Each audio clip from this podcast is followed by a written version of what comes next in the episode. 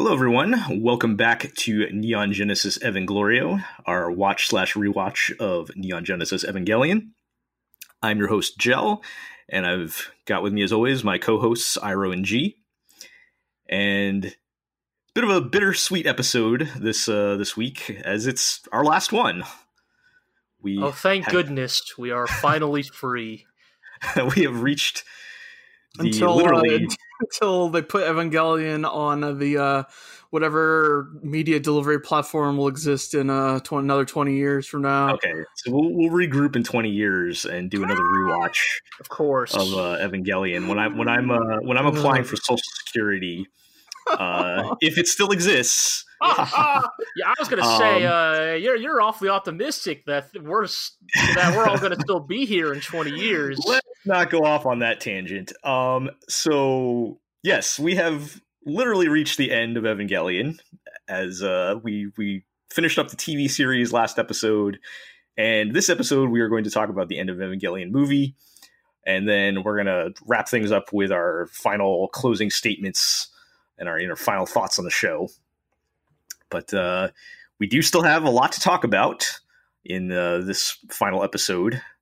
And we will start, like we said, with the end of Evangelion movie.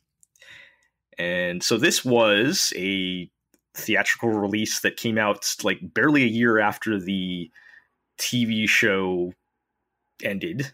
And I think it's pretty clear it's, at least in some ways, a response to the backlash.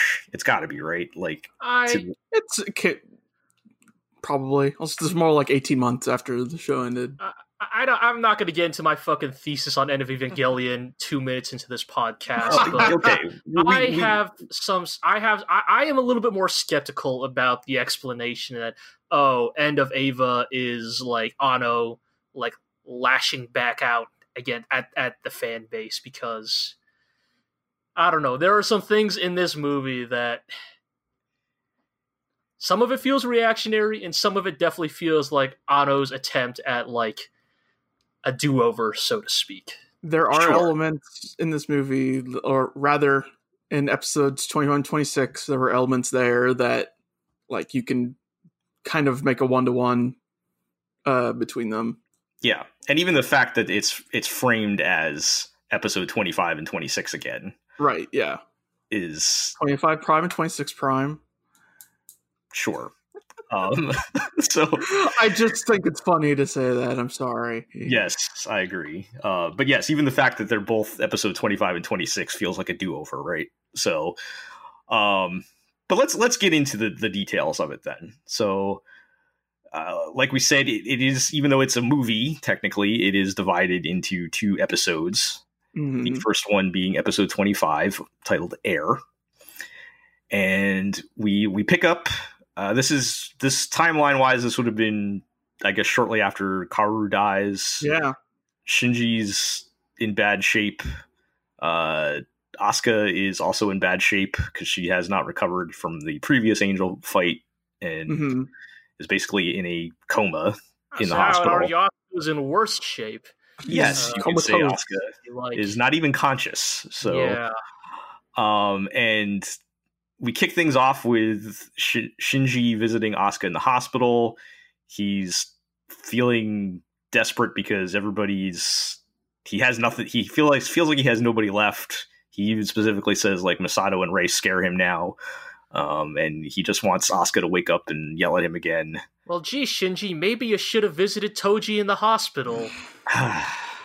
no, he, no. Didn't they? Did they move him out of Tokyo Probably. Three at this point? He's not even in this movie. I, well, I, just, I know he's not in the movie, but I can only assume out? that he and Kensuke have been shoot out. I don't yeah. think Kensuke heard, shows I've, up either. Yeah, I've heard talk that there was a, to be a scene with them in this movie that was cut. Um, I don't know how true that is.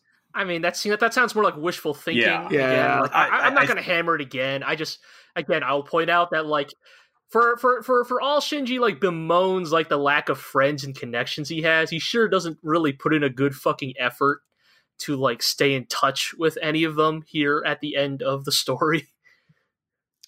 Yeah, that's why that's why I was kind of saying it's like his perception of things, right? He feels like everybody has left him and he has nothing left, right? which is I mean it's true to a certain extent, but um uh huh. I, I, don't know. I, I guess it's like for me, it's like the vibe I get from Shinji. Just it like like this is going to be like a pervasive, pervasive I, I, guess theme throughout this movie for me but it's like i feel like this is the beginning of like this movie just being like how like fucking pathetic can we make shinji like like how just uh yeah i don't know just uh, how how like how much how of a low sad... can he go? Yeah, how low can he go? Because he gets pretty fucking low here in the opening minutes of this movie. Yes, within not even five minutes into the movie, uh, we get to quote unquote that scene. Uh, I forgot that this was literally it's like literally like right in the beginning of the movie, where uh, you know, this is sort of the infamous scene where uh, yeah. I... Go ahead, G. I was gonna say, uh, same. I, I sorry, I just was gonna say, echoing the same thing. Like I am familiar with this scene due to cultural osmosis. I had no clue this was at the very beginning of this movie. Like, wow, way to set the fucking tone yeah, of uh, your film. It's shots fired right off the bat. I think, uh, if anything, to say, hey, this is a movie and we can get away with stuff we could never get away with on TV.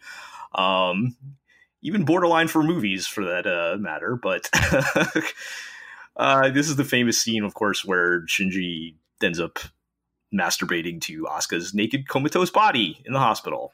Very cool, Shinji. You really have grown up. I'm so proud of you. Just look how far you've come since episode one. hard mm. to uh hmm. hard to get too much lower than that, which even Shinji acknowledges.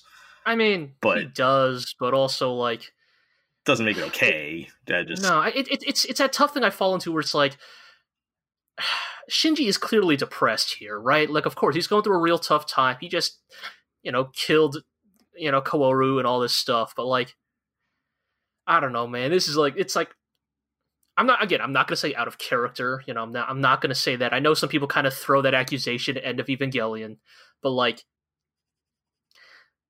it is such a stark turn, I guess, for like the way this story has been going, the way Shinji's character has developed like I feel like I have heard people make the claim that well, like yeah, Shinji's like a depressed, like desperate kid. Like we all make mistakes, and I'm like, no, my oh, guy, oh, no, no, like no, this is this is more than a fucking like innocent mistake. This is not just boys will be boys. This is some real fucked up shit. And like I get, I guess it's for me, it's like you know, like yeah, we, we, you were you were saying at the very beginning this like oh this is like you know like like of is know taking shots at the fan base, and like I'm sure somebody has made the argument that like, oh, like this is Anno being like, ooh, you like Asuka, huh? Well, guess what? Like, you know, here's your Asuka fan service, you sick fuck.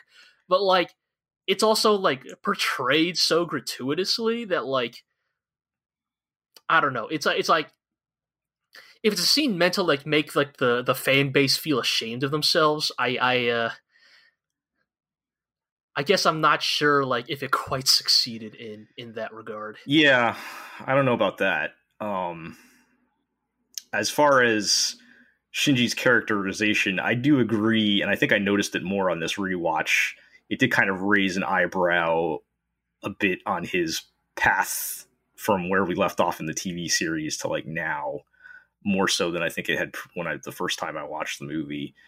Because mm-hmm.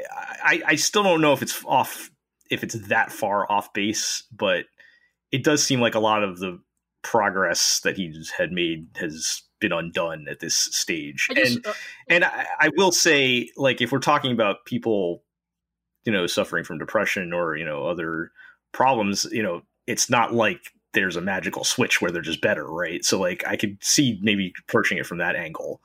But... I think that like his downward trajectory of the last third or so of the show, uh, like to get to this point would have needed another half show worth or something yeah. of like you know continuously going downhill right. whereas yeah. it kind yeah, of feels I, like it drops off a cliff I, I think that's a good way to put it is that the way shinji acts in this movie I will get into this more as we get further into our kind of recap of the movie, but like I'll just say for now that like the Shinji, the way Shinji acts in this movie, I'm not going to say is unbelievable. I I can see Shinji plausibly acting like this, but as Iro said, I think I need at least like two or three episodes after Kaworu's death to like continue to portray that downward spiral. Right. Because like I think that's fair.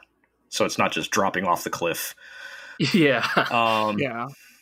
Okay, yeah, we'll get we'll get a little more into Shinji's state of mind in a bit here, but uh, so after we leave the hospital scene, we get a couple of scenes cut together here. I think with you know, Misato kind of talking about the things that she's found out from Kaji Mhm. in her own investigation, and also Seele themselves, basically explaining the concept of instrumentality, and you know that's you know the time is upon us now for uh, for this to happen, where we're gonna all mer- all become one, or whatever the whole plan is, and Seele finally uh, makes their move. Um, yeah, Seele has had enough of Gendo's shit. Like after an entire 26 episodes of Seele saying, "Gendo, if you fuck with us one more time, well, we're gonna come for you." They finally make Uh, good on their uh, their threat. the like Uh, I- fourteenth time is a charm or something. yeah, I do want I do want to point out that there's a I do I. It's a shame that this scene is like such a small bit out of this movie and the show as a whole, but we do get a, a tiny conversation between uh, Maya, Hyuga, and air guitar guy, and uh, you know they're basically just like, "We beat the angels, aren't we done? Yes. like we saved the world." Why is everybody And- still on high alert? right right and it's like Right. i feel like i feel like i really would have liked to have seen more of their perspective as a cipher for someone who is cl- more grounded in this universe Right. because like you know all the other characters are just like like you know shinji and asuka represent like are practically like more metaphors than characters like same with gendo you know ritsuko is a whole nother fucking can of worms uh, as what she represents as a character like Misato, I feel like used to be a little bit more grounded, but now she has kind of gone full in on like her own deal. So like we don't really have any like I'm not saying that like traumatized people are not normal people. I guess what I'm trying to say is that like I feel like the bridge bunnies here kind of represented like a more like you know i'm not saying these people were not traumatized and they're plenty traumatized by the end of this movie but like they kind of represented a, a mindset of more like what what is all of this for people where working at NERV is just a job you know Right. like Yeah. like you know a very important job but not like a you know like Their air guitar work. guy is right like air guitar guy is not like nervous my life's work like i have devoted my life to destroying the angels no air guitar guy is probably like I got to pay my rent so I can, uh, you know, keep up my guitar playing, right? Or- yeah, I gotta pay. Yeah, like I, I, I, I work at NERV How because can I like pay, pay I, my hairstylist? yeah, yeah, you know, air guitar guy is probably just like, well, I work at NERV because like I switched majors at the last second in college, and it turns out that like NERV was looking for like I don't know, fucking analytics communication specialist. It's the most uh, steady, also it- steady work you can get when there's also, it helped pay pending. for like my expensive guitar or something, you know. yeah, yeah. No, that's But- a, and- and- that's a good point. it's just a shame. I- I'm not saying like, oh, we need like maybe this is a, maybe this is an episode that would have fit more of the TV series. I would have liked t- an episode of the TV series that's just like, what do these three guys do? You know, like Yeah. Ironically, I feel like they get of- sprinkled into this more than they usually do. Uh, oh, Yeah. totally, totally. But like at the same time, I feel like even in this movie, they kind of serve as just like. the, the, the- like the viewpoint characters, right? Yeah, yeah, they're viewpoint characters who just kind of serve to like be talking heads to like move the plot along because fucking in the next like 20 minutes there is nobody left alive to do their jobs. Yeah. So, as we are saying, Seele makes their move. They start by trying to hack the Magi computer, and uh, this means uh, getting uh, Ritsuko and Misato back to work. It's that desperate of a situation. Uh, hmm Gendo has the balls to go get Ritsuko out of her cell to have her stop the hacking uh, attack. is that is that balls or No, is that just wrong. like that's the wrong term? Is that just Gendo being shitty, Just being like Being you have a use again woman, usual like- asshole self. like get out there Right, and do the thing I expect you to do. Yeah, and uh, Misato takes get gets back into the the uh, her operations command role as they try Yes. to deal with this. Um, so Ritsuko's uh, fighting back against the hacking thing, and this isn't important, but I just wanted to mention that she puts up a Type six six six firewall. God, uh, don't even. It's it's both very good, but also the dumbest fucking thing.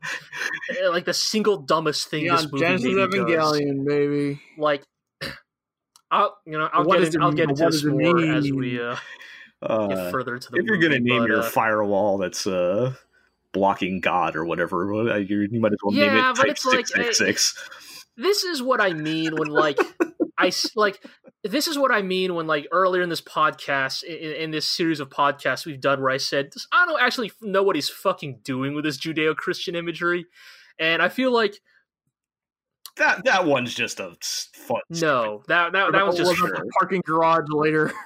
Yes, I guess I guess what I mean is like I feel like so watching the Evangelion TV show, I kind of came away with certain thoughts. I came away with certain like takes on the show, and I also came away with like a perspective on like many of the things that are like associated with Evangelion, both good and bad.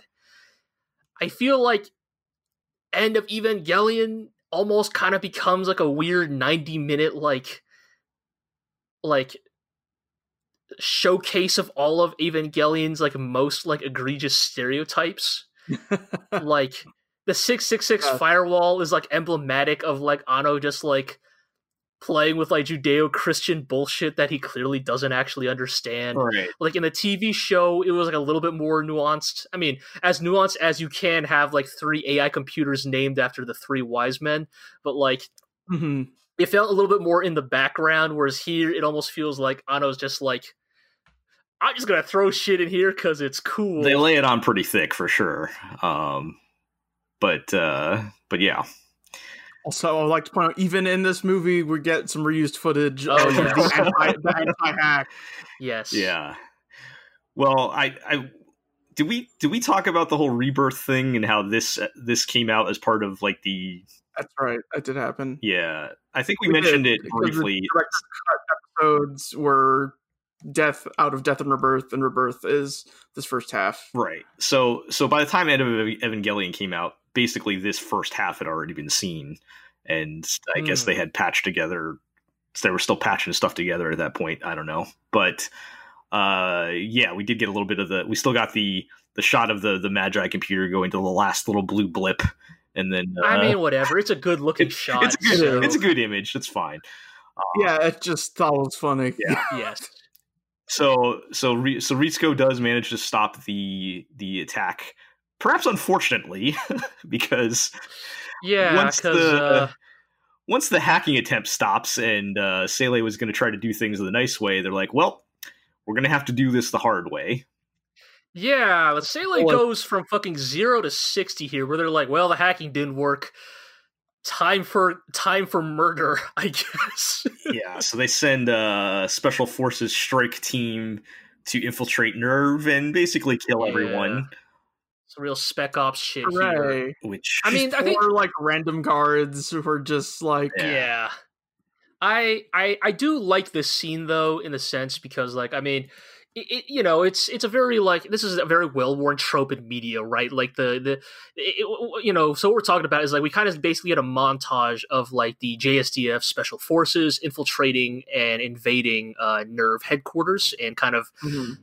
Clandestinely killing their way through you know its personnel Yeah. and like you know it's it's it's very like well done it's very well executed from a presentation standpoint it's like it's very horrifying in a lot of ways it's they haven't very gotten this type of modern military stuff for a while. like right and like you know this part yeah, and and and, and I, you know i think it definitely gets into this element of like you know again very well worn trope of like oh man is the real monster right like you know man's inhumanity to man it's a very well established you know trope right. and uh you know we have the bits where like the NERV people are like you know this is not I, I, what, what is the line it's like this is like We were You know, to fight is nothing- angels or something, but not. right right people. yeah like like these are people who like like these are people who like are technically trained by the military like they technically like probably put hours on the range you know Right. But, Like, like, these are that not- Maya, Maya uh, goes to pick up the gun or whatever. And Yeah. They're like, you went through basic training, didn't you?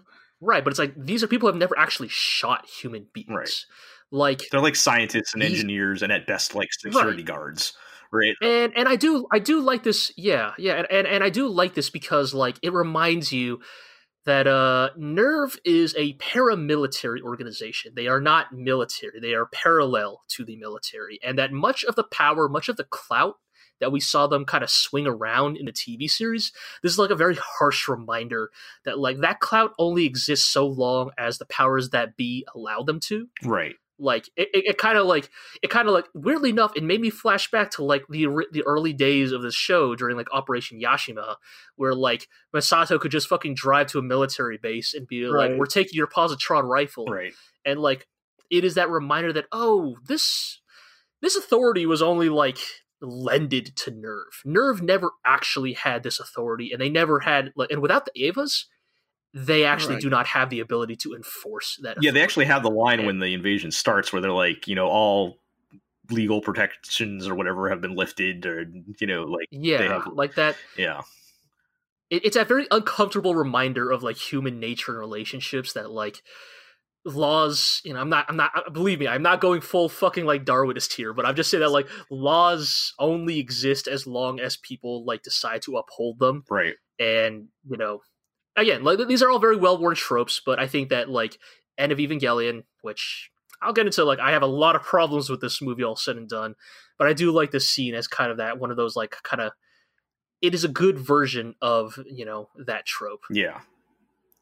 And we, we'd already been kind of hinting at the the real enemy is man thing, even Oh, for a while. I mean, this is a. But this know, is like the literal manifestation of it at this point, right? Yeah, There's literally you know, this is people coming in and violently murdering uh, one of those dudes got a motherfucking flamethrower. Yeah, that, that like, seemed like a little much. That seemed a bit like I mean, I, I don't know, like that's some fucked up shit, my guy. Like I, I'm not, you know, killing is killing at the end of the day, but like, you know, slitting throats and silenced pistols, I get. Fucking flamethrower is just is a lot, man. Unnecessary. It's a lot, and like, I mean, you know, it's uh, it's uh, what was I going to say? Uh, you know, I, I, it's it's once again that thing of like you know this is Anno taking a lot of inspiration from from Toku, right? Like we talk about like what are Evangelion's inspirations, and like I think all Toku movies usually have eventually have that like scene in the middle that it's like man is the real enemy, but they do such a good job of kind of executing on it here, right? So uh, the special forces are pushing through NERV. Uh, they have been commanded to kill the Eva pilots on site, So Misato yes. prioritizes getting them to safety. So we have. Uh, d- does she know where Rei is at this point? Because Rei is in terminal dogma with Gendo, as we saw at some right. point. Uh, so I, during this, Gendo gets up to go there. Yeah, uh, yeah. They, I don't remember if we saw that yet or we just. Yeah, we see Rei leave her leave her apartment, and we yes. see Gendo right, right, right, right. there I uh we do I do like the scene where they're just like Asuka is not even conscious and you're like just throw her in the goddamn cockpit and Shoot toss Unit Two into the bottom of this lake. Some time, right? Yeah, and uh, safer there than the hospital room. And uh, they they want to uh, deploy Shinji, but uh, Shinji is curled up in a ball under a staircase somewhere. Shinji, yes, Shinji just continues yeah. to be fucking like, yeah, just again, I, am not I'm not blaming me for it. I'm not trying to like you know I'm not trying to like fucking blame him for the way he's acting in this movie, but like this is kind of the like so so Gel, when you or how hell both of you like how long after the original TV series did you guys watch End of Evangelion? Um, it was a couple years for me. Uh, Probably like right after for me because I was like you know watching all. Sure, sure, okay. Like, did I guess I'm curious because like so so so you both had kind of actually pretty different experiences on this. Like I don't know, man. Like coming off the TV show, like just Shinji seems even more pathetic than usual in this movie. Yeah, hmm. like fucking. I mentioned it at the end of last episode how you know the the memories are coming back to me now. Like I was actually pretty cool with Shinji by the end of the TV series, and right. the end of Evangelion movie is what like really soured my opinion on him yeah that's how i'm feeling because like again like i don't i'm not trying to blame him i'm not trying to victim blame him here but like it's just like he is such a sad sack of shit in this movie yeah. like, even more than the tv series i think we'll like in a way that almost feels like a not like a mockery but like a a caricature of depression almost. Right. So I think like when I thought about always like the Shinji in my head all these years has been TV show Shinji this whole time, even after watching End of Evangelion, if that makes sense. And so like watching sure, it sure. now does kind of throw into like stark relief. Uh I, I think I think it was the opposite for me, where my kind of long term memory. It seems to be that way for most people. my long term memory of Shinji was End of Evangelion Shinji, which is why when I went back and started watching the TV show again, I was like, oh, maybe Shinji wasn't so bad. I kind of forgot because it had been like 10 years or something. And now I'm remembering. Um, I do think, mm-hmm. I do think on this rewatch, I think I understand Shinji's like feelings better.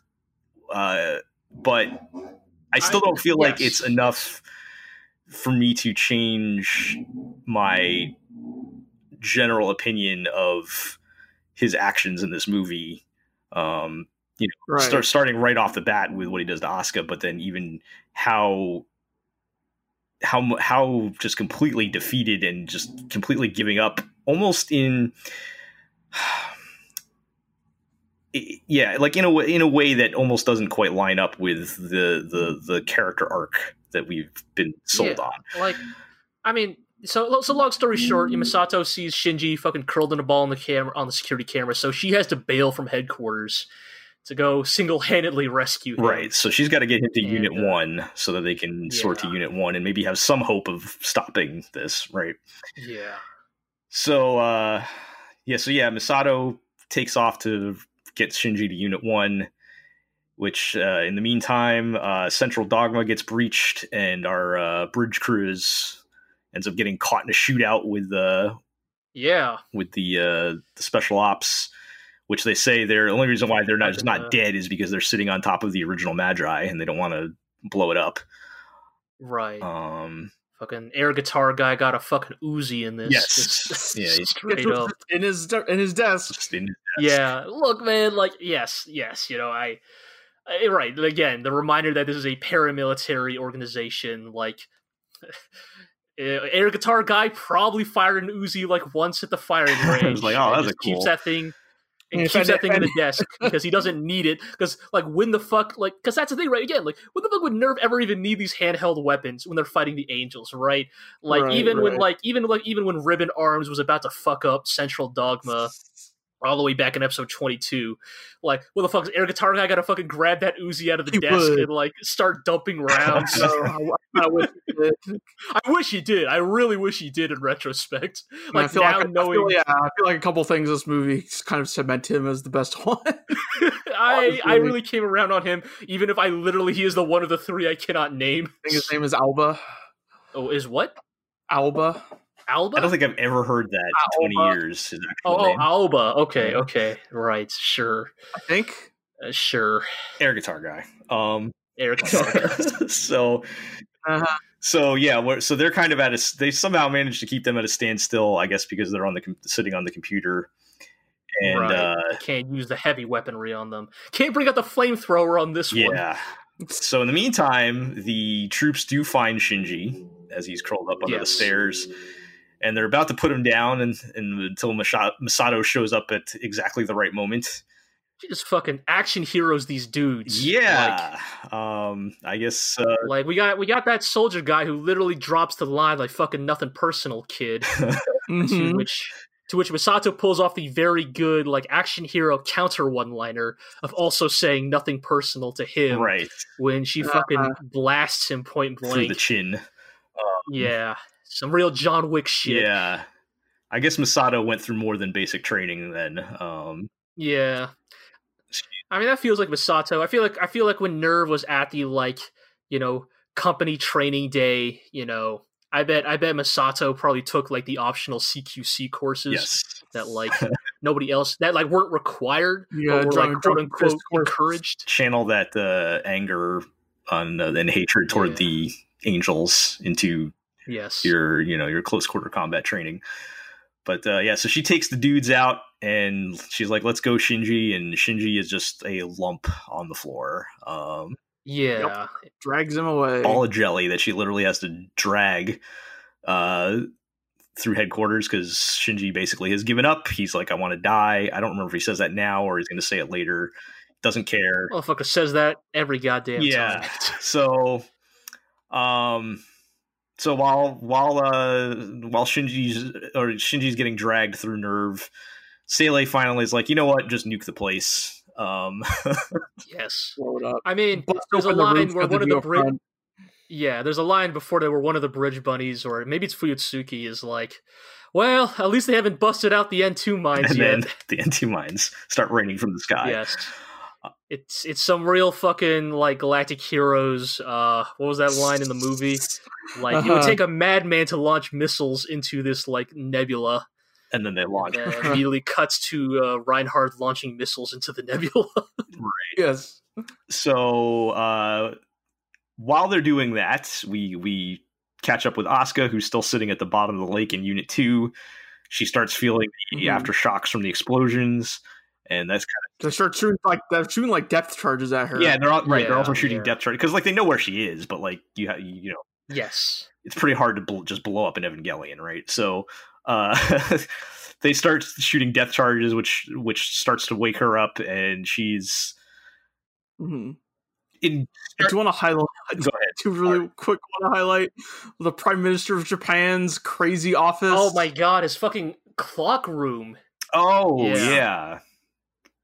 Yeah, That was this is the only time we see the prime minister. It's it's like it's such a weird scene, but also it's like I guess it's like this weird acknowledgement that oh, like I guess a government does exist in in the world of Evangelion. That is, it is not just technically an eternal struggle between Seele and uh, NERV and the Angels, but uh, right.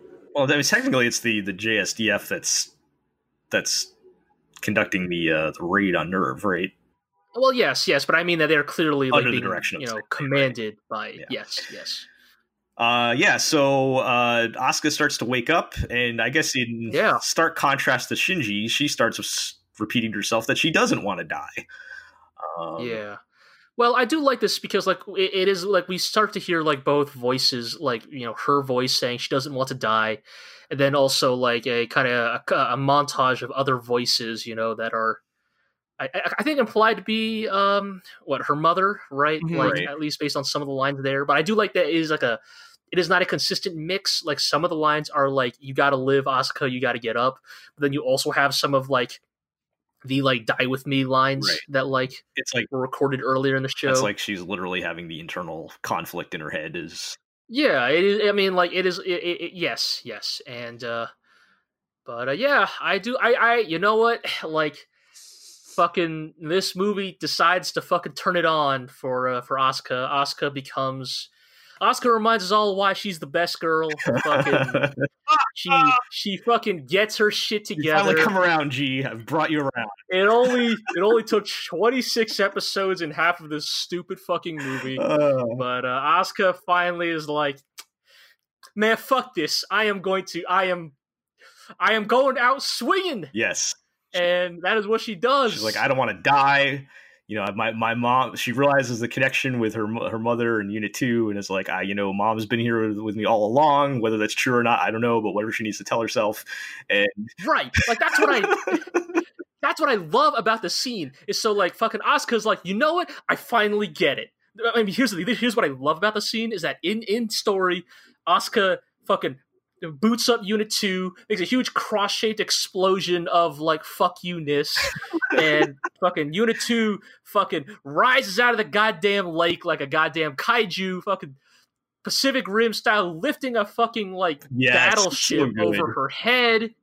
Fucking everything in her scene in this movie is good. But fucking like tosses this thing at like the JSDF forces and like it's such a like a, it's like such a triumphant moment but like because it's Evangelion like the thing I actually love the most about this scene is like so in story Asuka's like I finally get it.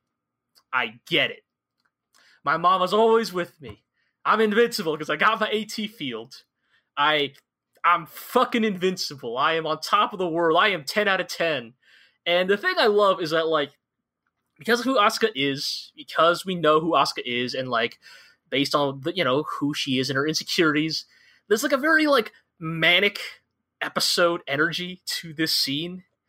You know, like I'm not gonna say that like Asuka is you know bipolar, But like, there's an element to the scene where like it's like, such a turnaround from how she was two minutes right. ago. Yeah, eh, but but in in a way that many people often do, where like you know, it's, like again, not even remotely comparable, but like I have totally had these manic episodes, like when I'm like you know, like you know, as like as an artist, you know, as a professional like artist, like I have those days where like when I'm creative, it's just like, well, this is just a job. This is just what I'm doing, getting getting by day by day.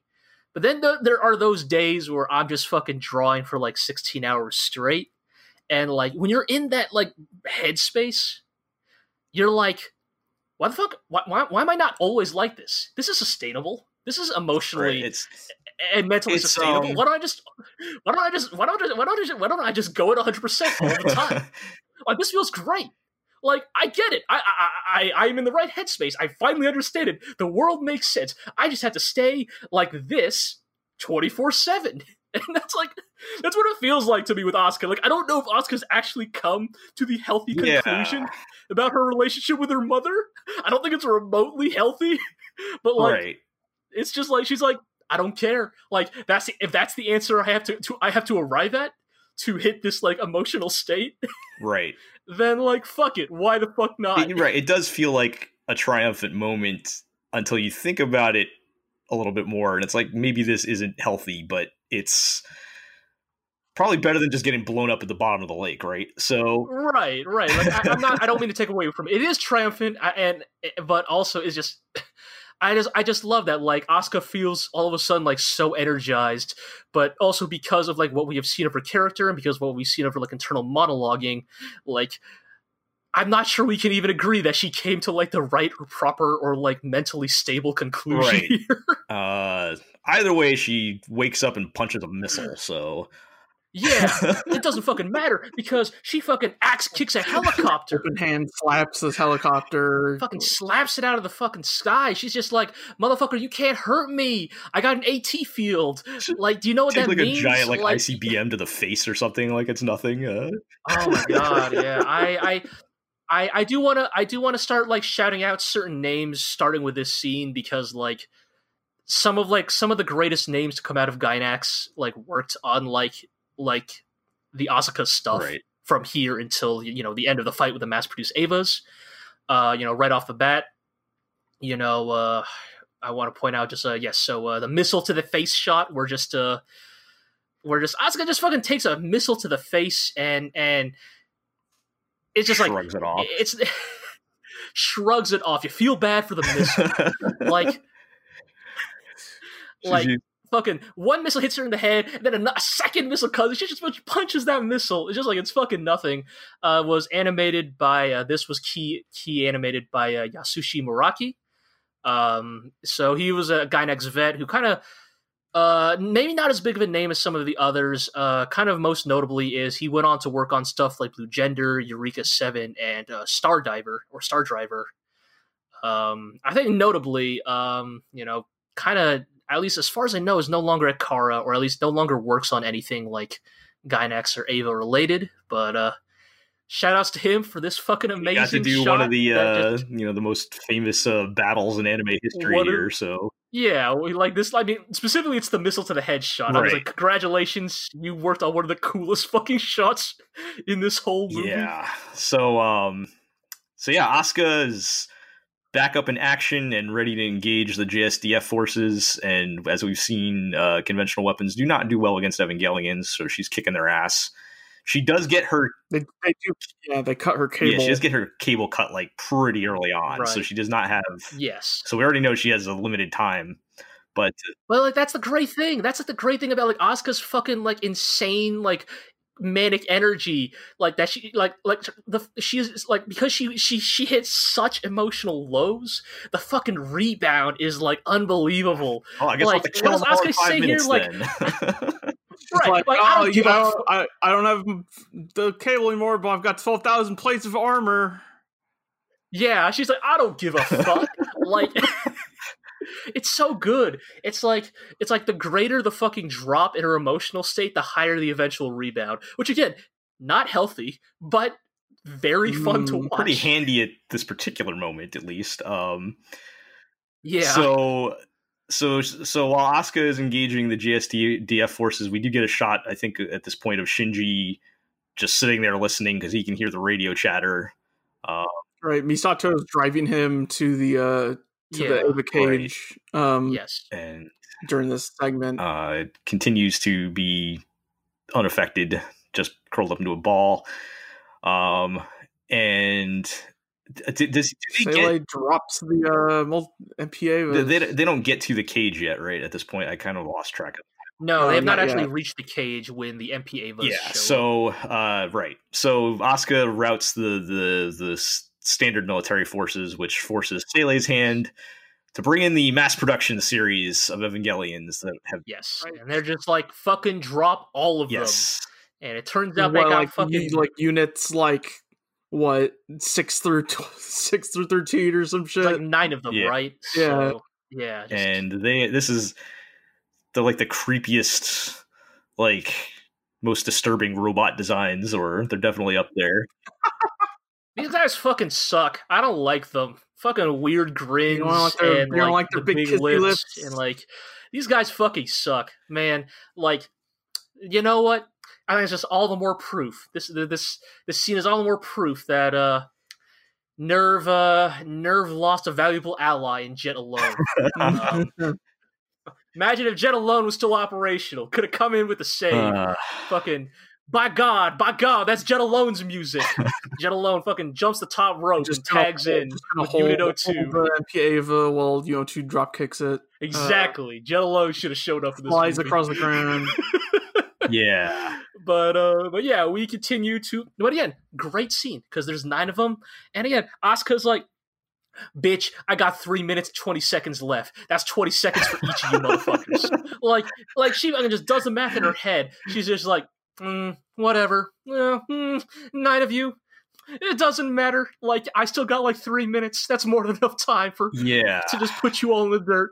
And then she just fucking goes to fucking yeah. Town. They kind of they kind of intersperse the fight throughout the next couple scenes, but it does yeah, start kick yeah. off right away because she has limited time or whatever. But uh yeah, we she she starts off with a, a scene that again want to shout out another animator here, uh, Takeshi Honda, who is a a very like a very like uh, uh, well established Gainax vet. He does the scene where uh, Asuka just fucking rushes one of these motherfuckers. Like this is like you know again like this is like this is like gets into like some of my favorite aspects of like good like fights in like good action movies.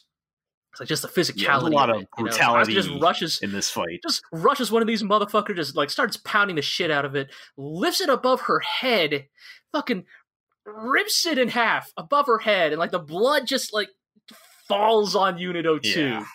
Like it's like some good, just like ridiculous bloody murder. Uh, animated by this scene specifically, animated by Takeshi Honda. Um, kind of worked on a lot of like really famous stuff. He was the animation director for Satoshi Kon's uh, Millennium Actress. Okay. Uh, worked on uh, at least the first rebuild movie. I don't actually think he's worked on any of the other rebuild movies, which I think is kind of weird and notable. Like, right. I, I don't know what that implies about like the the kind of staff changes that maybe Anno went through after the first one. Right. Uh, he did a lot of like shots in like Kill la Kill, Nadia, Gunbuster, etc. Just like uh, really, really well established Gainax vet, right. and uh, what a cool fucking scene. Yeah. Um. So. Uh. But gee, the robots don't matter. Those people could go fucking eat a dick because, like, quite frankly, the only reason I'm being so positive now is so that just like Asuka, the higher the highs, the lower the lows. It's because uh, I, I am I am fucking as high as I can be on this movie because after this fight scene, I am bringing the motherfucking hammer on this All movie right. because yo, fuck the rest of this movie. Like this movie fucking all right let's let's uh this fight this this fight scene is the only fucking actual good thing about end of evangelion. I'll just say that right now like straight up. Let's uh let's uh try and get through the rest of it here first and then we can uh... Right, so, uh, yeah misato's dragging shinji uh to the uh elevators or whatever that they need yes, to get to yes, and the, uh, car's been taken out. She's still fucking like just dragging this fucking limp ass shinji. They and uh, she takes a bullet yeah, because the soldiers are still pursuing. Yes, yes, and uh, manages to push herself and Shinji inside in time, but uh, you see her like kind of propped up against the wall. You know that like you know everybody's watched an action movie before. You know like this is it for right. her. Like yeah. But, so uh, they do manage to get away into the elevator, and Shinji is, I guess, close enough to Unit One at this point. Um, he just needs to take the final elevator ride, I think, and so Misato gives her. Yes, but he.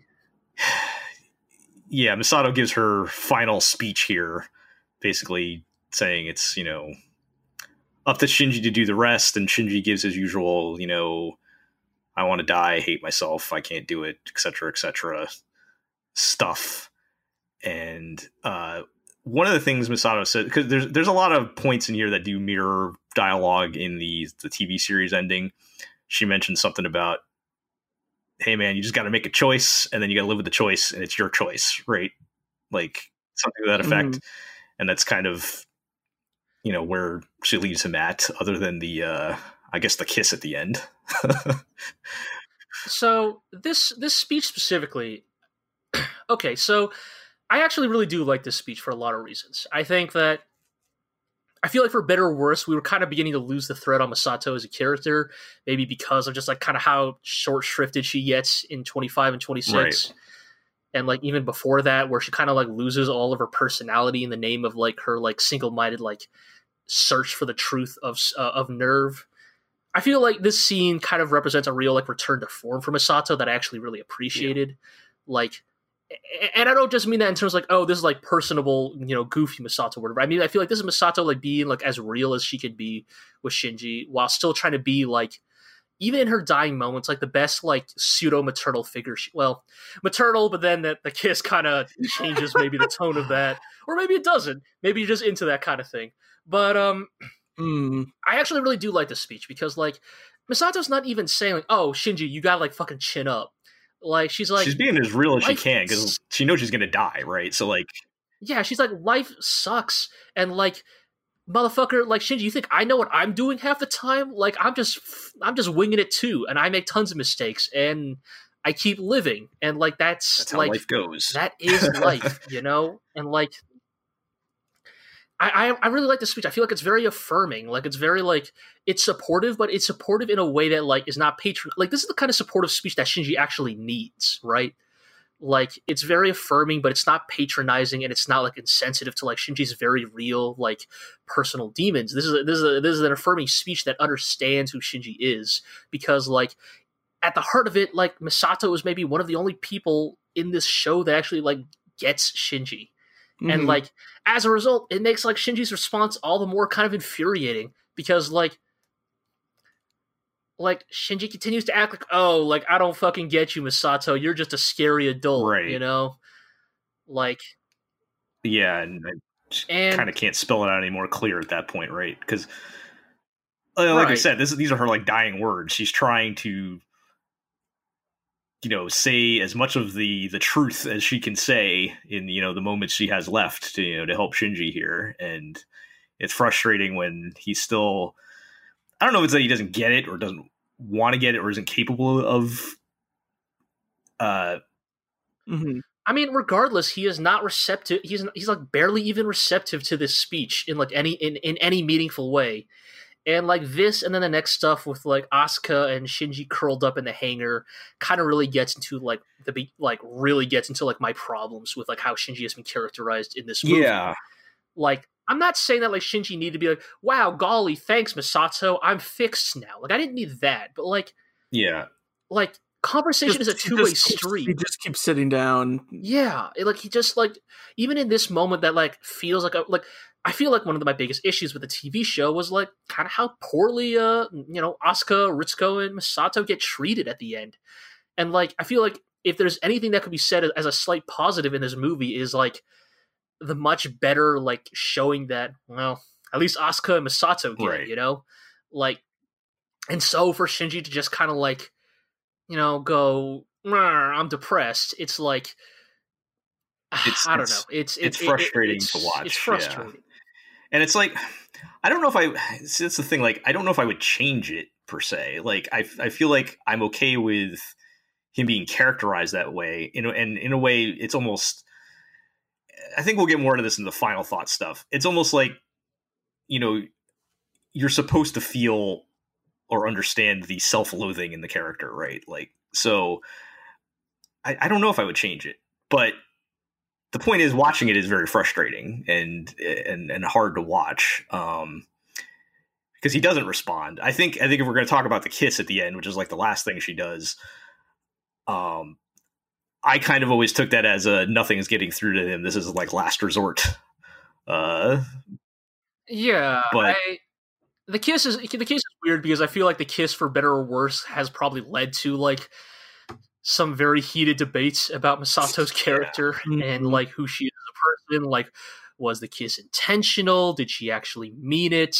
Like, is Misato like is this supposed to be like an indictment, like an indictment of like Misato's character? Like, oh, this is the only way she knows how to connect to people. Like, I'm, I'm sure there are many like interpretations of this moment. Yeah, I mean, when and, she, I, I, when she says and, at the end, you know, we'll do the rest later. She knows she's that's never going to happen. That she's going to die. Right, she knows she's dying. So like, so like, then is that scene meant to imply like, like like this is Misato's like ace in the hole, like this is her last trump card, like and in that case, what does that say about her? Or is this just her trying to like is it just her like fucking you know, like digging through the drawer of her like brain and trying to like at this point throw anything at the wall to see yeah. what sticks right. Shinji.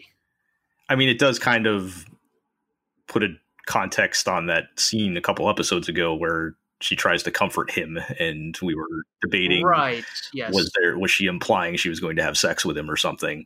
Um I, I don't know if there's a definitive answer to any of that. It's an interesting and I, I don't think there i don't think question. there needs to be you know but uh it uh yeah. you know it, it's uh I, I could see why it is a contentious scene you know i am personally not as like I know some people were like very opposed to that scene, you know, because of like you know the like EU gross pedophilia right, implications. Right. But uh, I'm definitely not as opposed to it as I think some people are. But I think I I understand why it is such a hotly. It raises an eyebrow for sure. because for better or worse, like it does cast a weird like shadow on like Misato's character after what is such a like triumphant like like because for what is otherwise like a very triumphant showing for her in this movie. Right. Um so yeah, and those are you know Mis- Misato's last action. She shoves Shinji into the elevator, slams the button, and gives her uh her gives him her necklace. Yes, yes, he gives her him the uh her her cross necklace, and kind of slowly bleeds out, and her moments, but well, explode. and it explodes. Uh, well, yes, yes, we do get a quick shot where uh, is this where we see Rei for like a, a yeah, So yeah. pretty much every time somebody's going to die in the next couple of uh, scenes, you're going to see Rei floating over their bodies in their final moments. Right. Um. So uh, we do. I, I forget. I do want to just mention because Shinji gets shoved in the elevator, and I forget at what point we see him again. When he gets down to Unit One, it's covered in the yeah. The so I think in the I don't light, know. Yes. I, it's inter- I, I, was wondering like, would he have gotten in Unit One if he could, or now he just sees it's covered in bakelite and there's nothing he can do about it. Either way, right. I always I, personally kind of saw it as he sees it's covered and assumes, oh well, I can't do anything. Let me keep let me just continue here. to give up. Yeah, rather than necessarily like trying to do right. something. You know? I guess I think I think the charitable charitable take is definitely says it says a lot that this is my charitable take on this scene. Is that Shinji sees sees the bakelite and is like, he immediately gives, or, or he at least gives him an excuse. He immediately gives up because it gives him an excuse, an excuse right. to give up. Like, oh no, like, covered back very, I guess. Like, like yeah, like at the first sign of resistance, he just mm-hmm. immediately like just crumbles right. again. And I think that you know, frankly, I think the more what I my personal take on this is that like Misato's affirming, hopeful speech completely failed and fell on deaf ears and like at the end of the day shinji is just too fucking broken yeah. to like like even if it even if the eva was not covered in the bakelite do we know if like shinji would have even bothered got like I mean, once, like, once, it once, once it freaks out and breaks it itself and he does get into it. Well he kind of Yeah, but like, well, the reason why I say that is because like this entire time we are hearing on the intercom that Asuka is fighting for Right, her yeah, life, yeah, yeah. and Shinji doesn't even respond to Yeah. that. Like, despite all of Shinji's claims of, "Oh no, Asuka, you're the only one who gets me. You're the only one worth fighting for. You're the only person I want to like save." selfish. Like, like even when she when he hears her struggling, he doesn't do anything. Like in the car, he doesn't respond to like Asuka suddenly being okay again. And then here again with the intercom in the hangar, he doesn't do anything. Like, Like, what, he just- what could he have done to get into it? I guess is kind of my But question. that's the thing. Why didn't we? uh, We could have at least had a scene of him like futilely struggling to try and like remove the Bakelite, but he doesn't even do that. Like we just see him immediately just fucking slump over and Yeah. give up, and that is why like I, I It's- really it's, like tough. Th- th- that part was particularly tough because, like you said, he at this time they're cutting into Asuka's fight with her making her last stand, Yes. and he's he's hearing what's going on out there, and we're seeing what's going on out there. She's kicking everybody's ass in like this miraculous uh, yeah. one v nine uh, fight where she's Dog, it's fucking cool as shit. This is some. This is snapping people's necks and like Yeah. Like again, I want to shout out a few more animators I worked on this scene. I'll say I'm saving the best for last, of course. But uh so we have a great shot here where uh uh where Eva Unit 2 is like is like grappling with one of the the mass produced Evas and we finally see what lives in the right fit or the le- the right fin of Unit 02. This thing opens up, shoots some motherfucking spikes out of it into the head of one of the mass produced Evas. Uh, this scene was uh, animated by uh, Nobutoshi Ogura, um, whose probably most famous other scene is the shot in Fooly Cooly where Naota is holding the guitar and Mamimi takes the photo. it's a good shot. Um, uh, we also have uh, Mitsuo Iso, uh, director of Dennou Coil. He did the he did the part where uh, uh, Asuka grabs one of those fucking like double bladed spears from one of the other units and like, like glaive things or something. Just chopping motherfuckers up, chopping off arms, chopping off legs, just uh fucking it's some good shit. And then of course, fucking maybe in a man with already a fucking legendary storied career, maybe some of the best shots this man has ever done. Uh, the one, the only, you already know who he is. Uh, Yoh Yoshinari. Gainax's young ace. Uh, he did the he's Gainax's young ace. He did the fucking uh, box cutter knife fight uh, against the MP Evas uh, again very fucking cool fucking stabbing that like fucking wrangling that motherfucker under the lake and just fucking stabbing it fucking breaking off the blade like fucking pulling out a new blade. Is some good shit. And then at the very end of this fight also yoh yoshinari is uh she sees she got like 15 seconds left. Fucking punches through one mp eva yes.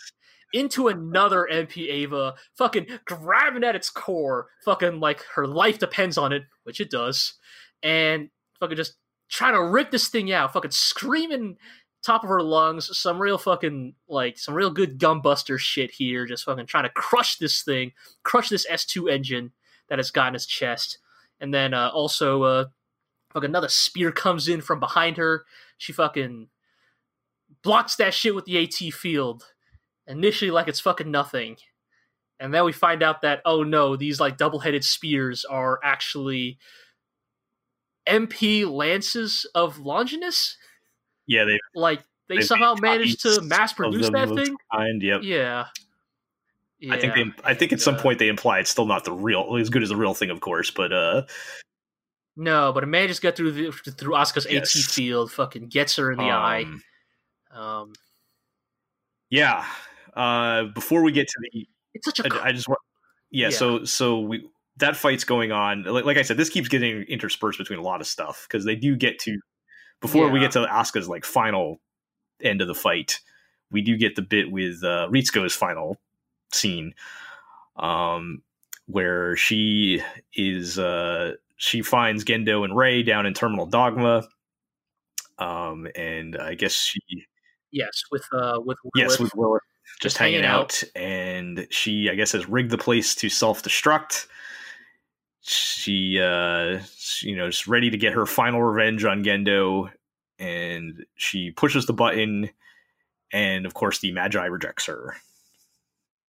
No, yes, and uh, specifically, it is uh, it is uh, Casper that I think represents yes. the woman. So her mother that uh, betrays betrays the mother and the scientist. I yes. guess. Fucking. This is I don't oh. like this scene. This is a, this this gets back into like why I fucking actually kind of hate this movie on some level. Like, I mean, there, there's I thought there's I mean, there's also just the I I don't like what they do with Ritsuko's character. That's and what I then, mean. Like, yeah.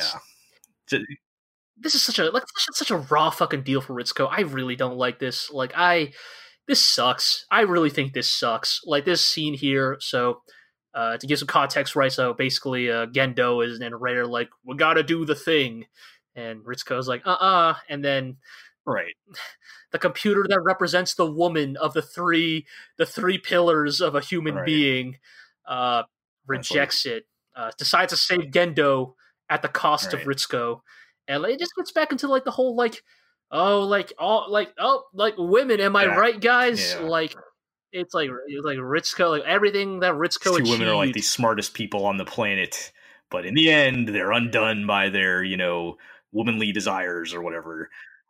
Yeah, it just fucking sucks, man. Like, I'm not even saying like Ritsuko was like the best character in this show, but like, yeah, it, I, I, don't even know if I would say she deserves better, but but thematically, deserves better. She does deserve better. I'm not saying she deserves a happy yeah. ending. She deserves a better ending than this, where like she fucking like it fails, she gives up.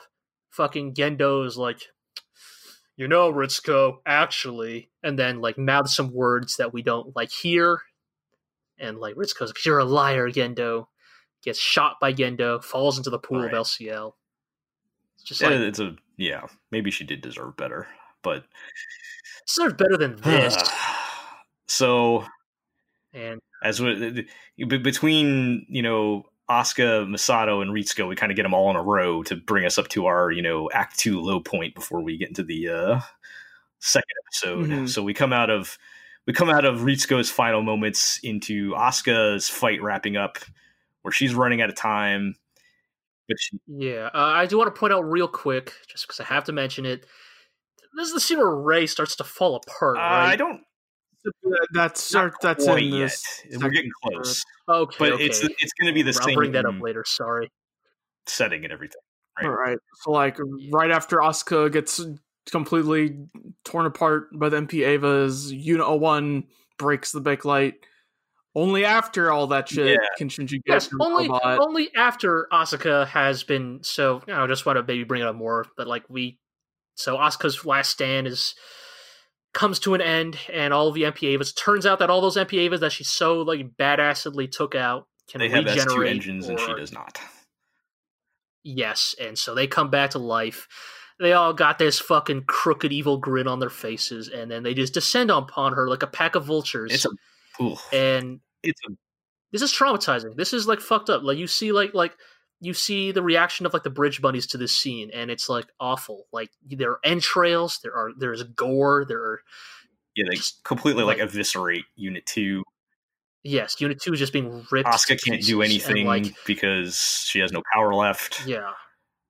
And um they they just rub the salt in by the end because like she's starting to she's still alive at the end and she's still like yeah like, like like fucking like fucking props to Asuka right so she's getting all this like pain feedback to her she's still and, like, conscious and fighting. after her after unit 2 has been completely ripped apart she is still there she's still conscious and she is still angry like she and she starts she's like reaching up yeah, towards she starts the sky. to move unit 2 like they, i think uh, one of the the bridge bunnies even says like oh it's berserker like like they're starting to move unit 2 yeah, so so they imply that like basically Unit Two has entered the same berserk mode that Unit One did in uh, episode. It's just 22. in very bad shape at this point. Like, but like it's too right. late. It's too little, too late. Like Unit Two has been so thoroughly ripped apart that like even if Unit Two has suddenly found its berserk second wind, activated by whatever protected instincts of the spirit of her mother, blah blah blah, like, it doesn't matter. It's too late, and like just to seal the deal, they all then, like rain down their lances on the the body. Yeah, her hand splits apart in like a very like weird way. Like you don't see blood and bone; it just like splits like right. it's clay. It's almost like and, some kind of uh, just metaphorical thing or something. I don't know, but yeah, yeah, and just uh, the body, yes, just pierced, I guess, nine times yeah. by uh, so the lances of the MP Evas. It's a brutal, brutal ending. Um, yeah, and sorry, so I just want to get that through because it is only after Asuka's tragic death that Shinji suddenly finds the willpower to fucking get. Well, I think together. Unit One finds the willpower. I don't know how much that has to do with Shinji. I guess Unit or, One does. Yeah, not uh, Shinji. So because Unit One decides to wake up now um, and starts breaking out of the the Bakelite by itself, and that that gets Shinji moving once he sees Unit One moving, and he finally gets in the robot. Um, but of course, it's too late at this point. He gets up to the surface and sees the like viscera remaining of Unit Two. It's like not even a body or anything at this point. It's just yeah. I mean, I, I feel like the implication. I, I, guess it's interesting because like Shinji is like shown horrified by this, but because he was able to hear Asuka's voice on the intercom, I feel like he probably should have known. Well, I think he like, knew, but maybe just the shock of actually seeing it was a lot yeah, worse. And that's true. That's true. Anyways, like before we kind of move on to what happens next here, like where you know Unit One starts to do its thing, like here's where I kind of want to get into like why I think this movie really bothers me. Like, I feel like we've kind of been talking about this, and is it not an unreasonable like take to say that like perhaps a lot of the like misattributed like contempt and like hatred for Shinji as a character that is often like found in like mainstream like audiences is a lot of this because of End of Eva because sure, like I mean, it's the last thing people saw, right?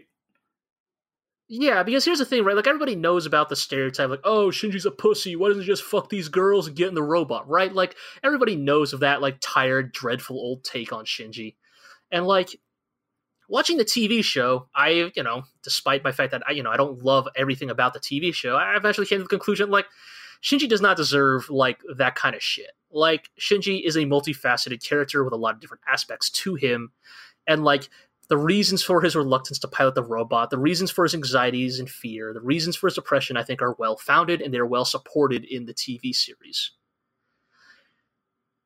I feel like the movie is almost just like exaggerating all of Shinji's most negative like traits until like they are the only aspects of his character in this movie. Uh yeah. I mean we don't really see much more from him because he'll he'll spend the back half of the movie kind of sitting in a chair, right? Yeah, and that's kind of what I mean. Is like imagine like every single like stereotype that is like unfairly thrown at Shinji. I feel like he lives up to them in the movie version. Like he's too passive, he's too weak. Like he's he won't get in the robot until it's too late. Like he's this depressed, like passive sad sack that like takes almost no initiative on his own in this movie. All of all of the things that are like maybe unfairly attributed to him in the TV series, he lives up to in this movie. And maybe that is why it's so frustrating to watch this. Is like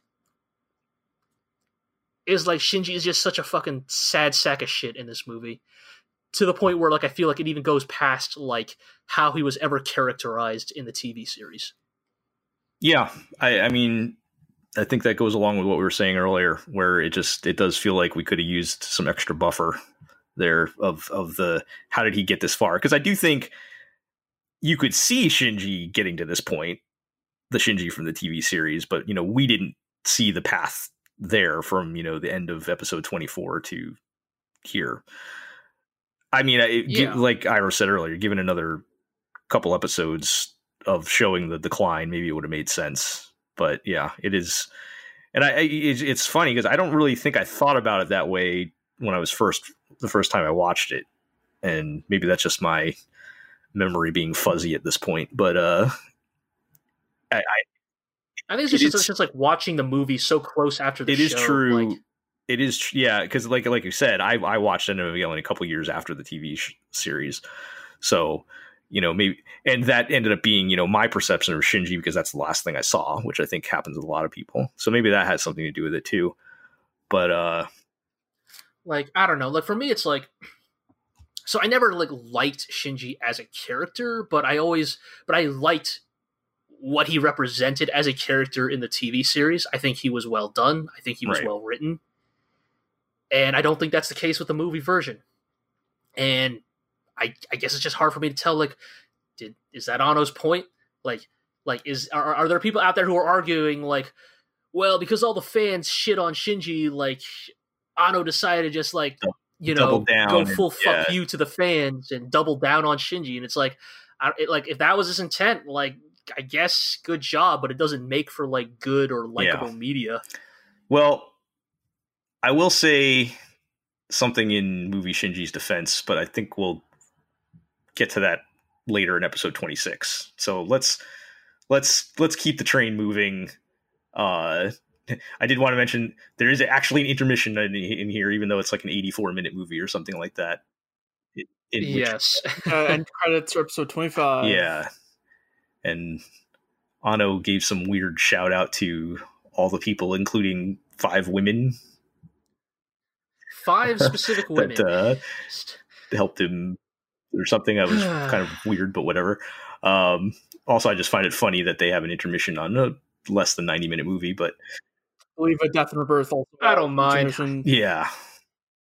More movies could use intermissions. Yeah, tell me about yeah, it. So, anyway, uh, oh, I, I guess at the very end of 25, we start seeing the setup of uh, Unit 1's uh, crucifixion and all that, right? Or no, wait, that's right. We just see it grow the the evil anime wings. The wings, the, wings, wings it had in the opening, but not in the yeah, throat. and then and then we'll get to the crucifixion bit in a minute. But uh, so episode 26 kicks off, which has I think many different titles, but I picked uh, there's sincerely yours, and then the final part is I uh, I need you. Um, and we come back to Gendo with Rei back in Terminal Dogma, standing by Lilith. And if we recall, Gendo had merged uh, Adam grafted onto his hand or whatever. And it's time to merge with Rei to kick off Third Impact, and he can finally see Yui again. And, uh, you know, while he's doing that, the that's when the the the mass production units start setting up unit one you know i'm just going to say now I feel like there's not like as much to talk about in episode 26 because a lot of it is just like the visual. There really, mm-hmm. yeah, stuff. there really isn't, and I'm not like even that interested. Yeah, in so we'll we'll, we'll just we'll just get through like, it here. Uh, you know, they start you know setting up the you know blatant uh, crucifixion imagery of Unit One, uh, you know, impaling him with their lances and all that into, and then uh, fucking like gives him the stigmata, the floating tree of Sephiroth. Yes, they create the you know the tree of uh, whatever, and uh, that's been on Gendo's floor in his office this whole time. And uh, yeah, so while they're doing that, uh, Rei actually rejects Gendo, which the only reason I like yes, this is because the only time we see Gendo. Finally. Yeah, each chick is the only time we see Gendo uh, yes, lose his cool. The fucking one and only time in this whole damn series. But um, Rei, Rei decides yeah. she would rather merge with Shinji than Gendo, and rejects Adam, and instead uh, joins up with Lilith, the giant who has grown back after having the lance removed and whatnot. And then Lilith, once they merge, they turn into Giant Naked Rei, or GNR as the Evangelion wiki calls her. Uh, and uh, when I mean giant, I mean like like the size of the planet. yeah, like planet sized. You know, like some like some like choking uh, Lagann shit. Not, you know? If things were not getting weird already, they're uh, they're gonna get really weird now. Uh, so, giant naked Rei floats up to, I guess, present herself to merge with Unit One, and let's kick off, you know, Third Impact or whatever. Shinji is freaking out at this point. Shinji is like still like completely passive in yeah, all of this. Like, I think, given the circumstances, I'll give him a pass on freaking out at this point because you're. It's some weird stuff going on because at this point he's like floating in space, Yeah. and then a giant uh, naked Rei Yes. the size of the planet Uh, it is rises up. it is undeniably some weird shit. It's just annoying that like Shinji himself is like basically just a plot device. For, Yeah, like, he's the like next, the like the key in the keyhole, minutes. basically at this point, right? Like, uh, so he's freaking out and is not uh, welcoming Rei to become one or whatever, and so she changed. So I guess, or I guess Lilith changes forms to look like Kaworu instead, and he instantly gives in, so that Kaworu can yeah, it's pierce his S2 engine. Um, and so, uh, you know, once that happens, I guess this is technically when Third Impact starts. And it's all basically, I forget who says it, but it's basically up to Shinji what's going to happen now. Um, and we dive back into his head, similar to, we go, we go through a sequence which is a slightly nicer looking version of some of the things we saw in the TV series at the end. Um, at least they animated Yes. it right, um, Mhm. including a like ten minute sequence of little baby Shinji playing in the sandbox for like and getting mad and angry. Or like soundstage or whatever, and Yeah. Um, we get another bit after that with primarily Misato. This is another one that mirrored what what was happening in 26, where Misato is kind of freaking out that everybody's seeing everything, including Shinji watching her having sex with Kaji. Uh, a little more graphically this time Mhm. uh, for the movies, um, and generally talking about the idea that now everybody's merging together. We can all see our whatever can all become uh, one, and et cetera, et cetera. Yeah, and then they randomly throw in some crayon drawings. I don't know, man. Uh, again, I did not particularly care much for this part. there's some like now that like just- uh, Asuka and Shinji can speak uh, for the first time in several episodes, they kind of just rail on each other for a while. Yeah, there's some back and Yeah. forth as they're arguing the themes again. I mean, again, it's kind of like I feel like again, like I, I I know it's intentional, but it's just it continues to get into this aspect of like just like this way they have like completely like I don't know Now, what I want, done Shinji dirty as a character, I guess. Where like Shinji's like again like doing what he was saying at the beginning of this movie he was like begging Asuka to like I don't know. I don't even know what Shinji wants from Asuka at this point. Like, like it's all just like so like muddled at you know. Yeah. And, like um, and like I, I think that she gets she gets it right off, off right off the bat where she's just like you're fucking yeah, they have the, the the bit in the scene where she basically kicks his ass, right? Like, yeah um, fucking pushing him over yeah, pushing him into like the pot of coffee or something like that, or whatever was happening there. Um, and yeah, so that all, like I said, breaks down into weird abstract stuff again. We had the crayon drawings, and then like an uncomfortably long scene of like jumbled images doing nothing for like several minutes. and Yeah. uh, I think I I'm sure some some sad sack out there has fucking done a fucking video essay or written a thesis I on like every single image in that montage. I don't know about that. This this was worse than the black and white photos in uh, episode twenty six uh, previously. I don't know if there's anything to even find in there, but you're right. I mean, I suppose this scene is proof that like maybe some of this was just you know Anno running out of money, and maybe some of this is just fucking bullshit. I do. I do have to wonder if we wanted to add another layer to that question of how much was intentional at the end of this TV series. I would imagine they had more resources to and time to animate what they wanted in the movie, but now were they being influenced by what they did in the TV series, where they had to like keep up that uh, like I want to see the version of this movie that was just actually them doing episode 25 and 26 with a normal because well, 25 is pretty literal but like 26 it ends up being weird again um and uh but yeah we get that jumbled image montage thing and i think somewhere around there is when they start slowly fading in the famous uh tumbling down song Yeah. Yes. So you know, there's uh, there's two good there, there are two good things about End of Evangelion. Um, the really great fight scenes and just top notch technical presentation of this film across the board by the many hardworking and talented uh, animators that work at Gainax. And uh, Komm, Süsser Tod is a real fucking banger of a track. Mm-hmm. Yes. Uh, really, uh, really good, really good track. Um, you know, just it's weirdly it's, catchy. Yeah, it's it's kind of uh, upbeat, almost like a gospel song type of thing. Like, let's, yeah, let's. Yeah, it's it's. I think they're trying to contrast the the like the concept of like.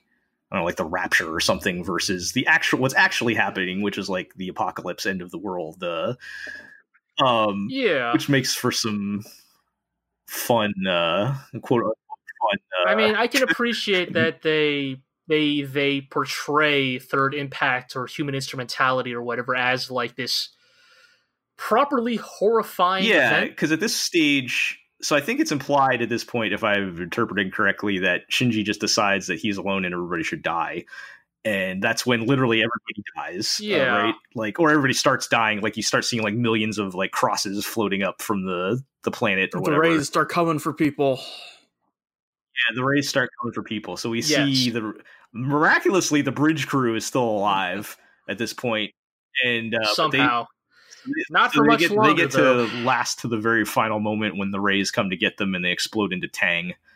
Uh, well, and also things that the rays, some of the rays appear as like I guess the implication is like they appear as the person you're, that, that like, you care about the most or whatever, right?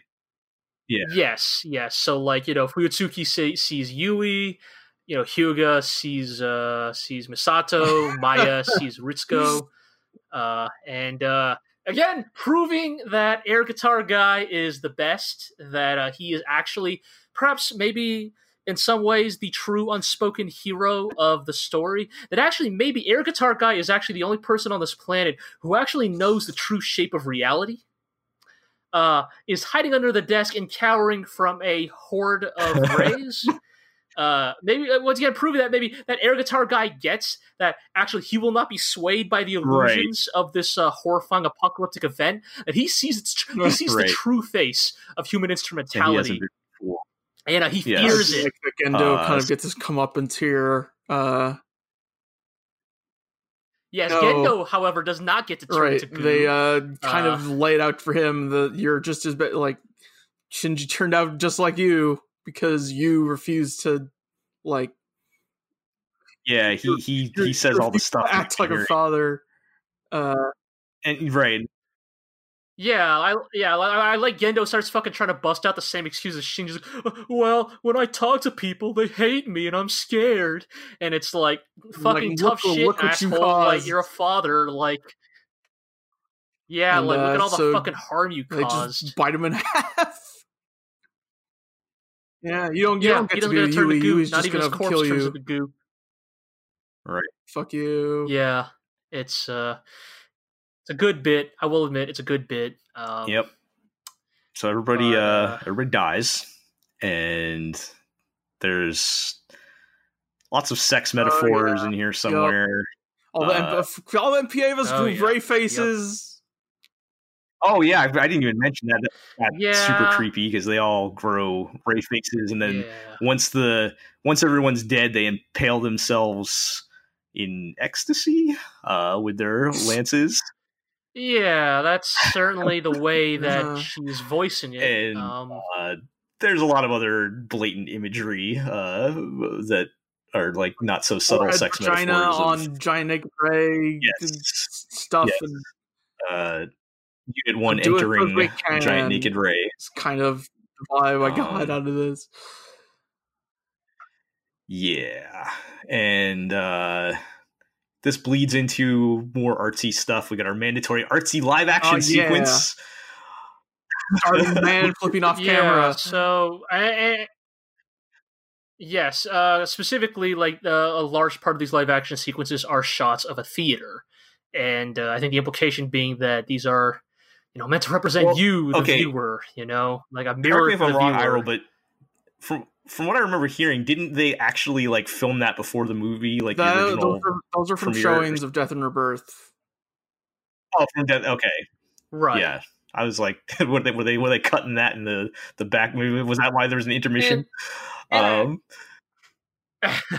and I guess like this is certainly why I see why some people could come to the like conclusion that like all of even end of Evangelion is supposed to be like right Anno lashing get, like, out at his like you know right we get like flashes also of like graffiti base. on the Gainax studio and like messages he got that were death threats and stuff. Yeah, mixed in with like B roll yeah. of like normal daily life and like naked women and yes, yes, and then like a Misato uh, Asuka and Rei yeah. cosplayer. Um, so and I don't know if any of that actually means anything, uh, or that's the thing. That's right. a problem. Is like for me is like even if we assume that like okay, End of Evangelion very much is meant to be like a big fuck you at the audience, it still doesn't work because there are too many parts of this movie that are gratuitous I don't mean gratuitous in like a violence or sex way. I mean gratuitous in like a self indulgent yeah. way.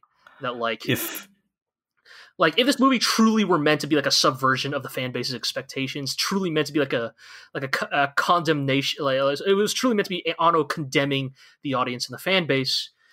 There are still too many parts of this that like relish in like you know relish in its own like accomplishments. if Anno really wanted to piss off the fans, he would have done what Ikuhara told him to do and made Rei pregnant at the end of the movie. Uh, but sadly, he did not choose to do that. Uh, um, uh, anyway, the way, the way it was always uh, explained to me when I was watching, uh, like back long, you know, a decade ago, was that oh, this is like the show's 29 26 happening like right here this part of the movie which like would watch it now seems a little bullshit to me mm. that again that just like that just seems like another in a long line of like yes of like Eva fans desperately trying to like create meaning where they're clearly maybe there was some meaning but it is not the meaning mm-hmm. that these fans are yeah. looking for um so yeah, the live action stuff happens, and we come back out of that to uh, everybody floating around naked, oh, raised like on top of Shinji. Uh, uh, well, they're not really floating here. So at this, at, at this point, they're the ocean of LCL or whatever, right? Yeah, at this point, and Shinji's kind of grasping the concept of instrumentality and how everybody's one now and everybody's happy because we're all connected and sharing our thoughts and blah blah blah. And Shin, okay, so we'll we'll get to, you know what we'll get to that in a minute. Shinji at this point is like this doesn't seem right though, and he's still presented with a choice that if he wants to go back to being alive, so to speak, he can do that you know he still has oh, the choice like to do that if he has, has the, the ability to turn off instrumentality basically. Right. If he so chooses. And apparently he makes the choice to come back. Mm-hmm. And it kind of leads us to our final scene another scene that had a lot open to people's interpretation or whatever where he's washed up on the beach of somewhere.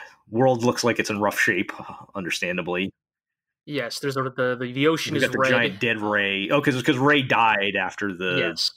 the giant naked yes, Rei died yes. and like literally deteriorated in extremely graphic manner. Uh, so like yes, her head her head in this version of the scene looks a lot worse than the version of the Rei head you see in like the end of Eva like yes poster literally like, like fall cover half, right and then yeah it's, it's in much worse shape in the. you know, I remember. I remember seeing the, the the the the cover to the movie which has like the picture it's the final scene with with Asuka and Shinji on the beach looking at the giant yeah. head and I'm thinking oh that's Metaphor. just some sort of like you know design choice thing I was not expecting it to be like extremely literal by the end of the yeah I mean the things like that the Rei head in that cover is like she's just straight chilling she's like yeah. kind of smiling even she's like yo what's good guys like I'm fucking god or some shit. Yeah. but like the actual version of the scene, she's just like, "No, I'm fucking straight yeah, up dead here." Gross, so. but uh, yeah. So Shinji wakes up on the beach. Asuka is there with him. She's bandaged up from her arm exploding or whatever, and also has her eye patch. Yeah, her or, eyes uh, are bandage bandaged. All the, the, the spots we saw her get directly injured in the fight, and then uh, yeah, yeah, he, he and so I guess he chose to come back, uh, and he goes over to Asuka and tries to choke her out. Starts um, strangling her, which yeah. wakes up Asuka, and before she gets totally choked out, she just kind of gently puts her hand up and touches his face, and he starts crying and she's gets one of the final line of the show in you know how what did she say mm-hmm. how disgusting or something uh disgusted with him yeah. all over again and that's where we end the entire series that's how evangelion and... ends um, yep yep and uh... so i did want to talk about the two endings again here because we we talked about the in the platinum notes how they said if the TV series is presenting the themes directly or whatever, whereas the end of Evangelion is a little more literal, which I, you could argue that, especially in 26. I, I think they're meant to portray essentially the same events except the final scene. Right. right? Like I feel I always interpret it as the TV series because they do say it's it's too specific, it's two different endings. So I was this I always interpreted the TV series as uh, Shinji choosing to be a part of instrumentality, and that's the congratulations, congratulations scene. I guess. Um, whereas at the end of this is what he chooses to reject instrumentality I, and comes back. I don't know if I to life or whatever. That's I don't know if I was think about it that way. I don't know. I don't know if I can. Yeah, okay. I, I agree. Well, what are your guys' thoughts on, I guess, the ending? But that that was kind of the way I always thought about it. Hmm. I mean, do you care at this point? With not. The, I guess is the thing. I uh, hmm. The like ending to the TV series has always seemed more like emotionally fulfilling to me, but I guess it's supposed to compared to uh whatever the hell's at the end of this movie. Right. I think it's uh, more uh, this, emotionally. Consistent. I think even like in interviews, Tsurumaki or whoever has said like the movie End of Evangelion emotionally is disconnected from the show. Yeah, that's a good way to put it. Tsurumaki is an intelligent individual and uh, continues to show that maybe uh, that man actually uh, holds the true heart of Gainax in him. Right, so, yeah, let's let's just let's just move on then to that general overall concept of you know what are your th- feelings on this movie and is it a satisfying no, well, all right, conclusion so, uh I'm gonna, I'm gonna, if you'll allow me, I do want to talk about the ending before, a little bit more, but okay, I will loop yeah, that into my overall feelings on End of Evangelion. And uh, so I was not really in love with End of Evangelion across the board, other than like the cool fight scenes. Which again, I don't want to make it sound like I'm a simple person, but it's more like the fight scenes are like the only part of this movie that I think are like morally and like like morally and emotionally uncompromised by like the rest of this movie's like thematic failings in my eye. Um, I think the ending, however, really sinks my opinion of this movie in a way that I was perhaps not quite expecting, even though I know the ending of, of end of or I knew of the end of Evangelion.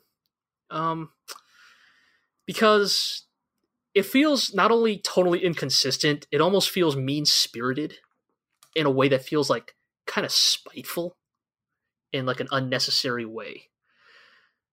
To to elaborate on that, um, so I, I, know there are many interpretations of Evangelion's endings, both the TV series and the movie. So I'm not going to act like mine is like you know, fucking you know me 20 years later. Don't worry, guys. I solved the formula on Evangelion.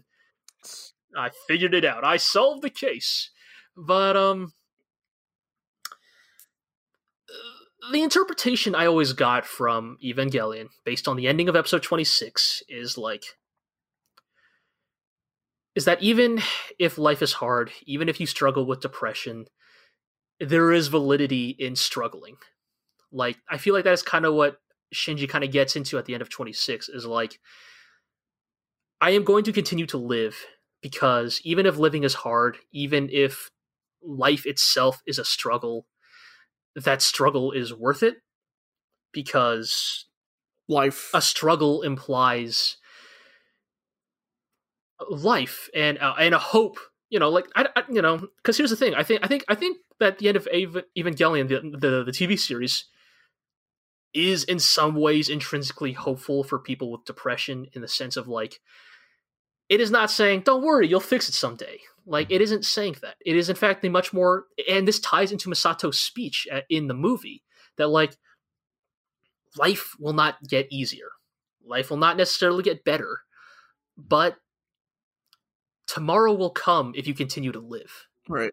Like and it may hurt, but in some ways, the the possibilities of tomorrow does that not make it worth the movie kind of gestures at this like, when he decides to like recorporealize out of the ocean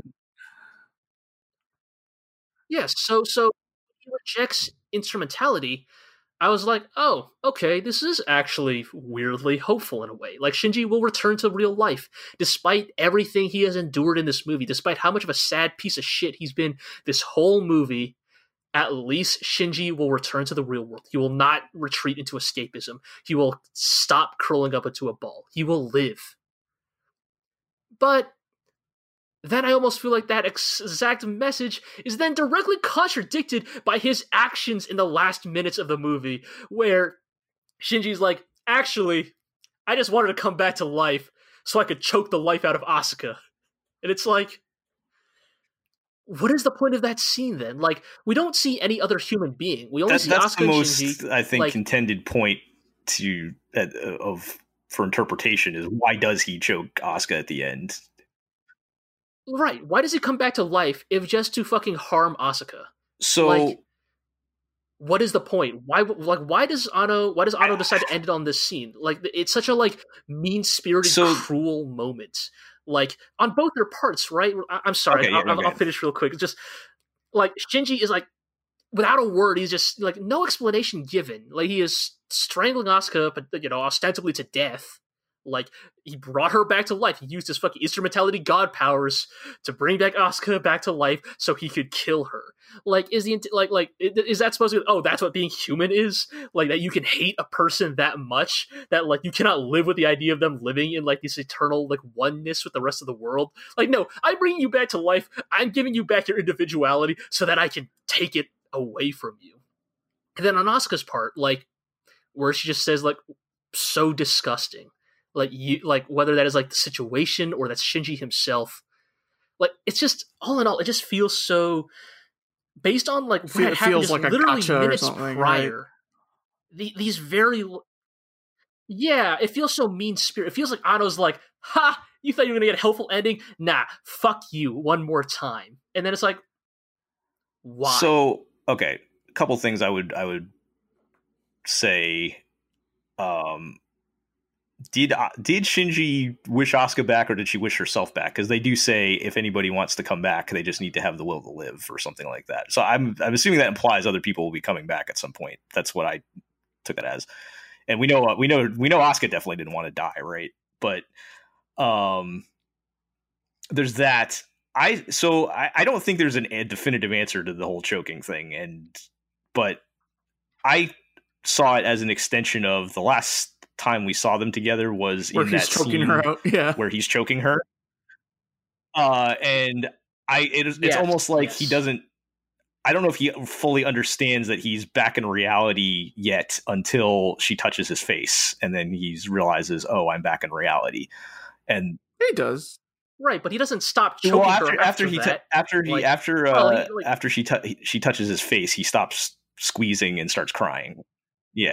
Okay, I guess he loosens up a bit. Right, but, but he's not. He neck. stops like applying pressure, and that's when he starts crying. And because because he realizes, oh, this is real now. So that that's I don't think I don't think there was anything deep there to the like commenting on the just the nature of man or something or whatever. But the I think I think it, Oh, really? Yeah. Are, you, are you sure? Because I feel like that's a lot of what Otto's trying to do. I, I, think I think movie. that is just uh, I guess showing where Shinji is at coming out of the instrumentality and reestablishing the you know the connection between these two and whatever is going to happen going forward. So that's that was my interpretation of the choking because because it does almost like feel like a continuation of the scene, the last scene they were in earlier in the movie. Um, but again, I don't know. I don't think anybody does, and it has been one of the more you know talked about, debated, questioned, analyzed, whatever um, sequences in the series. And but that's the problem is like I think that like I think that many people get this idea in their head that oh, a good piece of fiction should be ambiguous. It should make you argue. Like you should argue with a work and that makes it a good piece of fiction. But like in that case, what does the ambiguity of this final scene even mean to serve? Like because I think that like when you talk about like you know shows and fiction with ambiguous themes and messages, you also need to ask like what questions are they asking then? And like I don't think that the questions End of Evangelion is asking in its final scenes are even that valuable or interesting. Yeah, I will agree that a lot of End of Evangelion is I'm not going to say fluff, but it's too uh it's the wrong mood to say fluff, but that's kind of what I mean uh where it's kind of more for show or yeah, a lot of set a lot dressing. of set dressing. Uh, and, and you know, there's nothing wrong with good set dressing. I mean, that mm-hmm. fight is basically really good I, set dressing, but was it even necessary to make this movie? Like, we kind of already hammered home all the yeah. I'm beginning to really wonder that we, after watching we, this movie. We kind of already, like, and and and this extends to my our previous conversation of why I've never watched the rebuild movie or whatever they call the movie, the new movies, because like I don't feel like we've we've hammered to death the message of Evangelion at this point. Right. And so that is why, like, I again, I don't want to get to I know, you know, death of the author and all that stuff, but I feel like this is why it is so important to like interrogate Anno's intent. Because, like, okay, let's say that End of Evangelion is Anno addressing the fans and his final word on Evangelion. I think I could accept that version of the story if Anno never worked on anything Evangelion related ever again. I think I could accept that explanation if if like like if, if this is like End of Evangelion is the last thing we ever hear about Evangelion, and we all just kind of talk, you know, twenty years in retrospect, being like, man, like Anno really chose a a really flawed and interesting and bitter way to end the story. I think that there is some value in having that conversation about talking about like that about End of Eva as a bookend. But like then he made the rebuild movies. So like was he even happy with the end of Evangelion? Like, was that even his actual final word, or like, like what does he even want? Right. Is he ever going then? to be satisfied like, with it? Um, right. I don't know. Um, I guess the only other thing I would say, and I think and this is one of the things I'm going to get into when we get to the second half of this episode, uh, when we get into our final thoughts. I do think a lot of the set dressing and everything is about creating a mood and a feeling, and you can debate whether or not that's good or bad. Um, but uh, I think Anno wants you to feel a certain way, or let's put it this way: I think he wants you to share his feelings, whether it's about himself or what he's going through, and you know we can debate whether or not he's chose done that done a good job of that or you know if I don't want to say if what he did was the right way to go about it or whatever, but is it a, you know was it a good you know good way of going about it? But I think we will definitely get into that in our final thoughts section. Um, do you guys have any other parting words for the movie itself? Mm. Iro, did you want to share any specific thoughts on your rewatch uh, of the movie? Uh, I I feel like I used to think that if you're okay, I mean, on some level, I still believe that if you're gonna watch Evangelion, you should also watch End of Evangelion. But I think after this most recent uh go through the whole thing, like I would have been totally fine not watching End of Evangelion after the show. Yeah. I, I agree because I, I, I feel like I feel like my where, whereas my opinion of the TV series I feel like really held up. My opinion on End of Evangelion did not mm-hmm. quite hold up as well. Uh, like, yeah, it, like obviously on know, some level it's part of the full experience. That's why we're doing it. Um, but also, but also do you, yes, yeah, I, I, but also like I do not regret watching this. What Evangelion is selling, um, you don't need this movie. I don't think.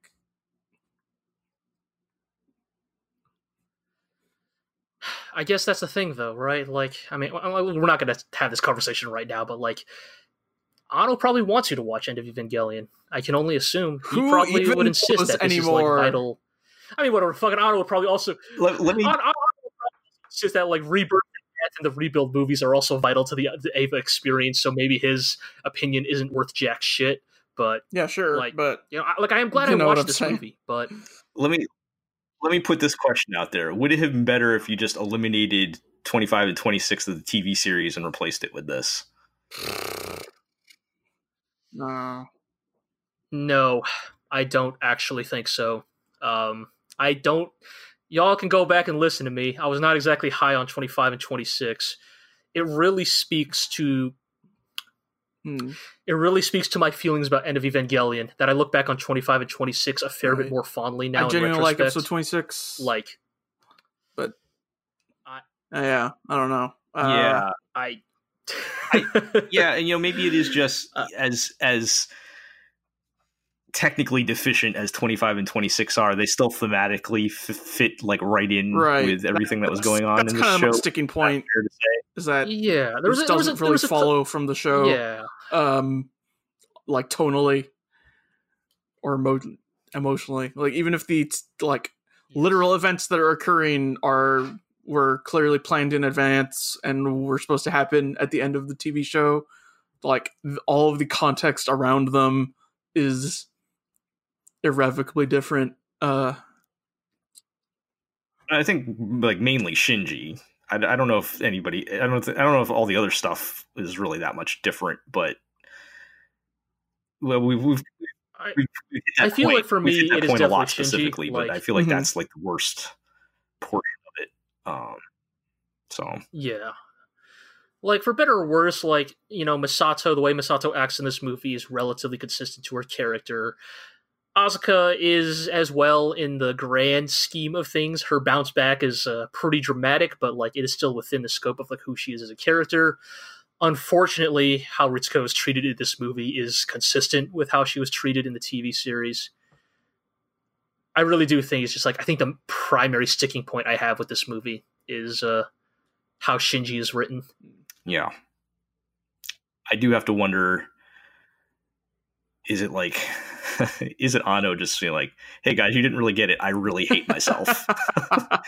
With, but like, it's like I guess that's a thing. Is like, again, yeah, I don't yeah, want to. We're, I, we're running long here, but like, you know, for... like, I feel like, yeah, I guess it's just, I just, I feel like it's like I feel like Shinji went from a character in the TV series who was a character, character with depression. depression.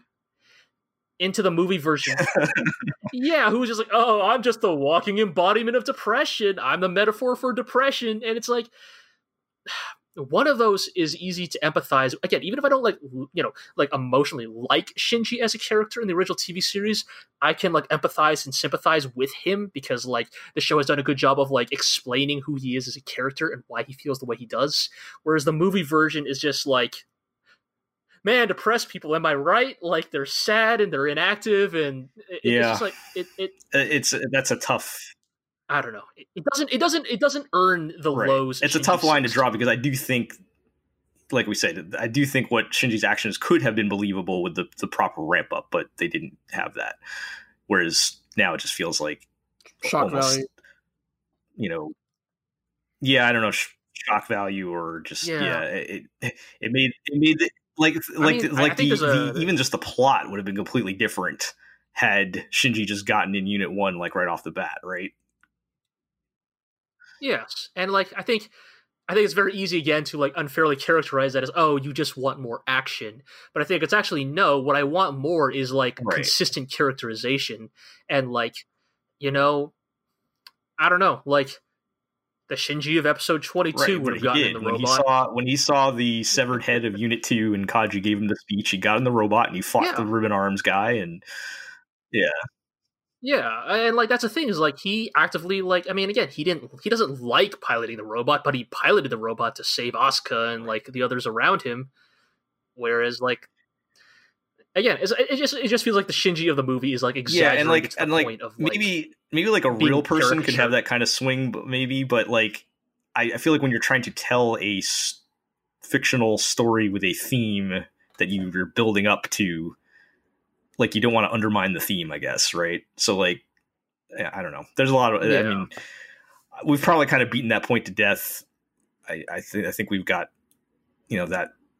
I think we're all kind of in agreement on there to varying degrees. So, um, it, it, it is interesting because I, I I remember I don't know if I ever really loved End of Evangelion just because it's the type of tone and mood where I don't know if you could like be like, yeah, that was so much fun or whatever. but uh, oh yeah, no, I, no, I was still pretty high on it as fiction, like a but... you know a work of art or something. And then watching it again, I I still think it it is has like value to it, but like I, I, can see the the holes in it a little more this time around. Maybe maybe I just I'm used to being more like critical uh, on uh, watching anime these days after years of blogging or whatever. But uh, is interesting interesting experience coming back to it. So, all right, well. I think that is going to do it for our End of Evangelion talk. We have completed the entire series. Finally. So we are Congratulations. we're going to pull that joke out again. And um, we're going to take a break that is totally not several days and just a, just a minute here. And uh, we'll be back to after we've uh, collected our thoughts. And we'll give our closing statements on the series and air all of our final grievances, say whatever else we need to say about the series, and uh, wrap this thing up. So, see everybody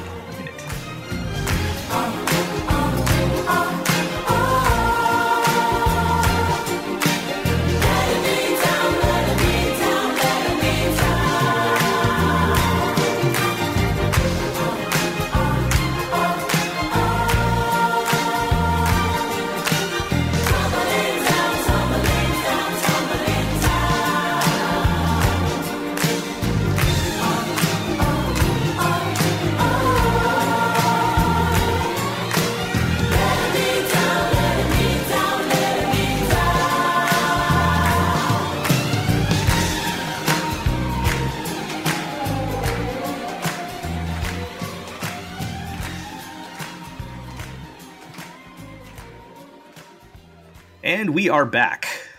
Uh, we have finished up uh, the the TV show. We've finished up End of Evangelion, and it is time for our final thoughts. Time to empty the clip, get off whatever takes we have left. You know, leave it all on the field, whatever cliche metaphor you want to use. Uh, the end of Evanglorio. Yes. yes. we have reached the end of Evanglorio. So uh, so yeah, we're gonna get into that. And before we get to some of the the deeper stuff, I did mention last episode. I wanted to ask you, G, how much uh, did you know, and how much maybe did you not know? Is a more interesting question. Sure. Coming into uh, Evangelion, were there any like shocking spoilers or things you weren't expecting that happened? I I'd say there still were. Yeah, you know, I mean, you know, everybody listening knows that like I am the person here who is watching Evangelion for the first time here, and uh, you know, I, I, as a mecha fan, you know, you know, like you absorb a lot of things through cultural osmosis. There are just scenes and moments and things that are just iconic to the genre. You know, this isn't just for Evangelion. This goes, you know, kind of across the board because of kind of the Uh, the mecha as a genre could sometimes be accused of being somewhat insular compared to the rest of anime. Like it kind of operates on its own logic and sensibilities, and because of that sort of narrower focus as a genre, people tend mecha fans tend to be familiar with the canon of the genre, regardless of your, you know, experience or expertise. You know, right. the, the last I mean, shooting many, from.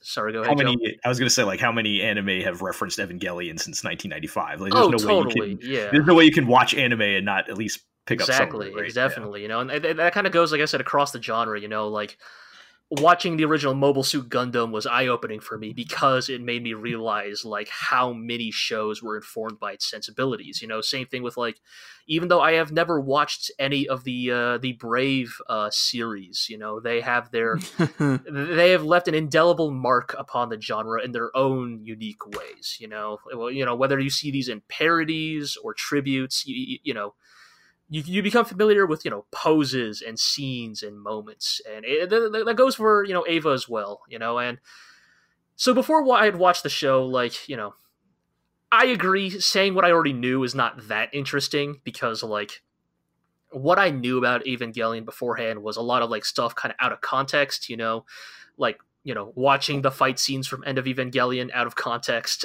right. you know like just like seeing famous moments um I will say I did watch the first Rebuild movie uh, years ago. Right. So like I was at least familiar with like the first third of right. Uh, like the first the Rebuild movie is pretty cl- pretty much a shot for shot of yes some of the early episodes. Yes, you know, and so I think I think it, you're right. It is more interesting to kind of get into what I did not know, what truly did surprise me about Evangelion. Um, so you know, I think on a on a kind of structural level, um, I think I mentioned this before. A lot of the middle of Evangelion, I'm not actually, I was not actually that familiar with, you know. And I think we kind of get, we got into this conversation, right? Like a lot of the stuff that like fans don't talk about 20 years later, you know, like basically everything after Operation Yashima until like I don't know, uh, probably until like the Sea of Dirac, like that stuff I was not like super familiar with. You know, I was aware of the dancing episode. I was aware of like you know the aircraft carrier scene. You know, I was aware of like these bits and pieces, but like a lot of those moments I was not actually familiar with. You know, like which again, ironic because like it is that that it, it is that middle part of Evangelion that actually like sells the show for me and like is why like I cannot like bring myself to write off Evangelion entirely is because of like much of the goodwill that it established in those earlier parts. That's kind of when it's peak mecha anime, right? Like at that stage. Yes, yes. it, it, kind of it kind of at its most mecha anime, but I, I, think it goes beyond that. I think it goes into just like how well done it is, you know, how well executed it is, just like it's a lot of good episodes in there. Yeah, yeah. Um, in terms of other stuff I was not familiar with, um, the specifics of Toji, another character that again, I think is quite relevant, but uh, strangely not spoken of much in the fan base and not spoken of much in the discourse. But uh, uh, I was not really familiar. Like I was aware that Toji eventually becomes an Eva pilot, sort of for you know an episode or two, but right. like I was not aware of like what eventually happens to him or like the specifics. You know, I was not even aware. Like the fight between you know uh, Unit Three and Unit One is actually like one of the only fight scenes in Evangelion I was not uh, on some level familiar with already. So like, okay, you know, so you didn't even know right. fight or anything at any point, right? You I was not even aware of the fight. Yes, yeah. yeah. Okay. So that part in that okay. entire arc, that entire arc with Toji, I was not familiar with, and that's so why I pretty fresh. Yep. Yeah, uh, you know, which I think is interesting because again, I actually think that arc with Toji is very strong. I think it's really well done, and again, I think it's a little mm-hmm. weird, and maybe it's just something about the fan base that like they kind of glossed over that. the things that they talk about, right? Yeah, yeah. Uh, and I, I think finally the the really big thing that I I was not super familiar with is uh kind of the foundations of Asuka's character uh, her backstory, her origins. Oh, okay, that's a kind big... of what drives her to become who she. I was okay. I'll put it this way: I was familiar with the basic like two sentence description of Asuka. That is, you know, she's uh-huh. very she is hot. She is hot blooded. She is very strong spirited. Uh, but that she also harbors some deep seated insecurities. But I was not yeah. familiar with what those insecurities were or where they originated from. Right. And so, like, you know, eh, look again, you know, well, not spoilers at this point, but because I watched the fight scene from End of Evangelion, I knew that Asuka did not get a, did not, you know, did not really, uh, quote unquote, survive the show in like some in, in any meaningful raw, way. She gets a raw deal. Yeah. She gets a raw deal. Yes, I was familiar with that, but I was not familiar with like the emotional lows she sinks to in the TV show. You know, I was not like I had seen, you know, I'd seen plenty of gifs of the throwing of the Lance of Longinus into uh, the Angel, and you know, that, but I was not familiar with what that Angel had done specifically. I was not familiar with what it had done to Asuka specifically. right. And so, like, I think that I don't want to say that these moments were the strongest just because I wasn't familiar with them, but like, they were definitely striking because because I was not like. Uh, I guess not prepared is not the right word, but like you weren't you weren't familiar with them though. Right? yeah, that's a good Yeah. way to put it. You know, like again, like I kind of knew on some intrinsic level that Asuka harbored like some very deep seated insecurities, but I did not know the specifics. So, kind of seeing those play out were uh, were more interesting moments for me. Yeah, it's interesting with Asuka's. I feel like you could kind of fill in the blanks like on a bullet point list of her of her like tragic, just you know, Right. tragic backstory or whatever. But the execution of it maybe is, um, I mean, it's done pretty well. I think it's something that you actually have to see for yourself. You know, I think like Right. for Yeah, I guess that's like some at, some yeah. somebody can tell somebody can tell you that Asuka like right. is very insecure, but like you don't really understand it until you watch it, you know. So like it is Yeah. in those aspects that, you know, I am like I am broadly overall like glad I watched the series, you know. Right. Okay. Yeah, there's a couple of couple of good ones in there. So I mean- that's cool. You got to at least take some fresh stuff out of it. Totally. That- I just assumed like all like the actual plot, like instrumentality and all that stuff. Everybody knows that. Like you can't not know that kind of stuff. yeah, yeah, But, uh, look, I or, mean, you know, Gendo is evil. Uh, yeah, Right. whatever other, you know, like all the things that you see people making jokes about in every, uh, you know, half of all anime ever made since 1995. right, totally. I was amused the other one of the earlier podcasts when you said you thought the Lance Longinus might have been a mid-season upgrade. Okay, yeah, you're right. All right, I did say Uh, that. I that was, hilarious. Yeah, that last, So I last was- episode, yeah. Yes, I was generally caught off guard by that because, like, there is an infamous piece, uh, not infamous, there's a famous piece by Yoh Yoshinari uh, of the Eva units, and I believe one of them is holding the Lance of Longinus. So it was like, oh, that's a cool drawing. And, like, Yoshinari worked on Evangelion, so I, assume that you put that lance to good use eventually. Fighting off Um, angels with that lance. And, yeah, that's uh, a cool looking lance. Uh, you know, when I saw embedded in the in, in Lilith, I was like, oh shit, I should pull that out and get to work, huh? Uh, I, guess actually related to that, uh, the other thing that maybe I did not quite expect was, uh, again, I, I think I need to make it clear I do not like particularly like Shinji as a character, especially after End of Evangelion. But I do think that the TV version of him like does it does put in a good like argument for why he is the way he is. Um, you know, like his depression is not just a plot device to like, you know, be sad for the sake of being sad. right. He's not sad for the sake of sad. Maybe he is an End of Evangelion. I think he might be sad for the sake of being sad in End of Evangelion. But in the TV series itself, I think like his personality is like well established, and so even if I don't like it personally, I do understand and respect the intent of the character in the show Right. and, and what he serves in the narrative. Right. Okay. Well, that's all good, good stuff. But I guess that's going to uh, kind of set us up for you know the bigger discussion of you know now that we have finished all of the series, including the movie. You know, what are our final overall thoughts? And I think this has kind of been the interesting question this whole podcast series because we're all kind of coming at it from slightly different perspectives. I mean, G especially because you've this is your first time watching it Right. But uh, you know I, I watched it way back when and, you know ira watched it somewhere in between and you know hmm our experiences uh, have all varied a bit but uh, but yeah let's talk about now that we've seen it all what are what are just kind of our overall final impressions of the whole package and you know again g if you want to if you want to go first because you're the you're, this is this is the, you're the brand new one here um Oh, I was actually gonna. I was willing to let you guys go first, you know, because uh, I have, you know, look as the person who's watched this for the first time.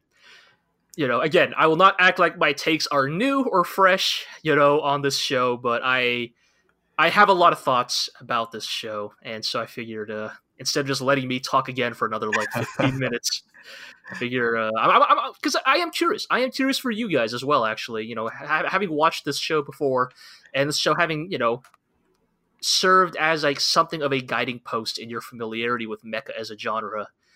I am actually curious about kind of how what what do you guys take from this show now, having watched it again in 2019? Um. Yeah, so Ira, I don't know if you want to go first then. Just like, is it boring of me to say that it was basically how I remembered it? like, I mean, that's fine. I mean, that's, that's legitimate. Like, yep. You know, I don't know.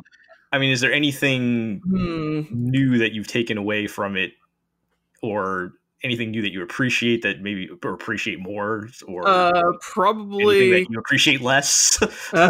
um, show doesn't treat women super great as a whole, but also, uh, but but I might, I might as well just say five women. He faked the five women in the intermission. I, I might as I might as well just say Neon Genesis Evangelion is an anime made in 1995 and have it mean the same thing. Um, oh, you're just going for the objective review here. I see. just, just, stating the facts. I'm saying like that. Saying that means the same thing as it doesn't treat women very well. Okay, okay. um, as a uh, mentally ill person, I think its a depiction of Shinji in particular is like one of the most accurate uh, of like a depressed person that I've seen in almost anything. I would say um, okay. that's kind of that kind of stands out to me, particularly uh, on rewatch. Like, would you, say, yeah. would you say more so on rewatch that something you maybe understand better now, or uh, right? Like being able to see specific signs and stuff that right. like now I'm more aware of as an adult. Uh, sure, makes, I makes me go like, oh yeah, yeah, yeah, that's very true to experience. I yeah, I, I guess that makes sense. Like, yeah, like I've seen other stuff where according to the uh, non-depressed creators, oh, this character's supposed to be depressed, and I'll right. look at that and go, mm, you clearly don't get it. Uh, whereas, yeah, for right. better or worse, right? Anno comes from a place of authenticity on this, right? So yeah, that kind of brings that to it. Mm-hmm. And then yeah, uh, just seeing like how well paced and plotted everything is, uh, is really interesting to see like now that I'm more familiar with uh, how anime is produced and such, you know, uh, like how we, have talked in the past about how uh, it's easy to look at Evangelion as everything was plotted down to the minute from the very beginning, but uh, like having watched anime for a long time now and realizing how down to the wire a lot of that stuff is like how, how, much of the last like the last few episodes of that show turned into like a very desperate improv routine. Right but like yeah. the the ability of the show to be as well put together as it is uh given the circumstances is yeah is it's impressive in its own yeah. way or at least fascinating right um in, in a way that like i couldn't have articulated in the past just because i wasn't familiar with how these things were made you know I, are you uh, are you with me on uh, my opinion dropping of 25 26 a lot harder uh, on this rewatch? I still kind of like episode 26 um, because it's I think it's more interesting 25 I I think I said I didn't remember it at all right. it was not good um, oh. but like the back uh, like back half of 26 is still like I think it's good they made it work yeah and then, like, what about End of Evangelion? Because I was saying, yeah, yeah was like, like, my opinion dropped on that a little bit. To- yeah, tonally, I think I would agree with that. Because End of Evangelion is something where I remembered the uh, like literal plot beats of what occurs, but totally forgot all of the tone of it. Uh, which meant, which pretty much means if I forgot about if I forgot about something, it means I probably didn't like it. So, right. so there you go. I yeah, I it's interesting because like because I watched these so close to each other. Like I initially came away from 25 and 26 not that hot on them. I'm still not hot on them, but it really says something about End of Evangelion that it made me look back in 26 and be like, you know, that wasn't so bad, I guess. I mean, there was a total consistency consistency to it, and it wasn't as like fucking spiteful and mean spirited as the movie. So, right, like it's it's interesting. You know, I, I do want to. I'm gonna finally call out the fan base here real quick, and this will be the first of many times I call out the Evangelion fan base. But uh, all you people out there that are like, oh fucking don't worry about 25 and 26 end of evangelion fixes the show. Like you're full of shit. Like you're the people say, yeah the people saying like, that are the same people who are like calling out plot hole quote unquote plot holes in media or whatever right? Like the CinemaSins type. Yeah like and then like from a purely what literally happens standpoint end of evangelion is obviously more comprehensive in that events happen that lead to an ending yeah, rather I, than a t- yeah. total piece. But I mean, don't get it wrong. I generally prefer my fiction to be more literal and yes, I would I mean, agree, comprehensible. You know, like but I, also, there's a reason oh. why I don't really like Ikuhara's stuff. It's because it is so like surreal and metaphorical. But like, you know, when it comes to this specific comparison, like the idea that someone but that's the I see that take a lot, you know, that like, hey, like, don't worry, End of Evangelion answers everything. And it's like, no, I think it actually makes this whole story worse in some regards. But uh, I just had to get that out there. Had had had to fucking put that on the record. So, uh... but yeah, it's kind of interesting going back because um, I wouldn't say Evangelion was ever a formative show for me or a formative mech show. Like it was the show I went back and watched because everyone told me it was formative uh, after I'd seen other shows. Right, right, right, right. Yeah. And you know, I think uh you know, in some ways I think that's maybe if, you know, if I became dictator of the world, maybe that's how I would enforce watching Evangelion is that you're not allowed to watch Evangelion if it's your first mecha anime, you know? Cuz like I think that is in many ways I don't know May I? May I begin? Uh, is, is, it time, G? You, yeah, I think it is go? time. You're warmed so, up. You're you're ready to go. Yes. Right. you know, I think in many ways, you know, if I'm gonna like start formally getting to my thesis on Evangelion here, I think that I think that in some ways Evangelion suffers from like both like the cultural context of how it came here to the to America like I'm not going to deny that is also hugely influential influential in Japan as well. But I think that the way it became influential actually kind of like vastly differs because of the context of how it was released. Oh, like, oh yeah. I think that for better or worse, I think uh, you know maybe you know maybe you guys can can can point out some some arguments against this, but I think that in general, I think that the West and I think Western media criticism and discourse tends to have kind of this like overall obsession with the concept of originality. Like, oh, this thing that I like a lot must be great because it is unique, right? Like it must we, be great. Highly value novelty, um, whether or not it's actually there. Whether, like, yeah, whether that novelty is actually novelty. there. Yeah, perceived novelty is a good way to put it. Whether that novelty has actually been earned, there's often like an obsession in the West with like, oh, this game does things no other game does. Oh, this anime does something no other anime does. Right? This book does something no other book does. And I think this is very different from like Japanese media, where I think that like the more interviews you read from the famous creators, you know, in anime and even Japanese video games, you know, like Tomino, like Anno, you know, like you know, guys like Imaishi, you realize that actually, I, I mean, again, and, and, I think that like a, a, cruel or cynical person could call this like, oh, being pr- proud of like being derivative. But I think that in Japan, you tend to get a little bit more of creators like being willing to admit, like, no, actually, like I did this thing because like it was deeply inspirational to me you know? Like this was a very like this this this informed a lot of my sensibilities when i grew up and that's why they're here in this this work. And so i think that like a lot of my issues i think in the grand scheme of like my issues with like evangelion or not even evangelion itself but like the discourse. the culture yeah the, the, the the discourse around evangelion especially in the west is this like misperception of like its uniqueness you know? And you know, I think finally having watched this show, I think I can confidently say that Evangelion is indeed a mecha anime.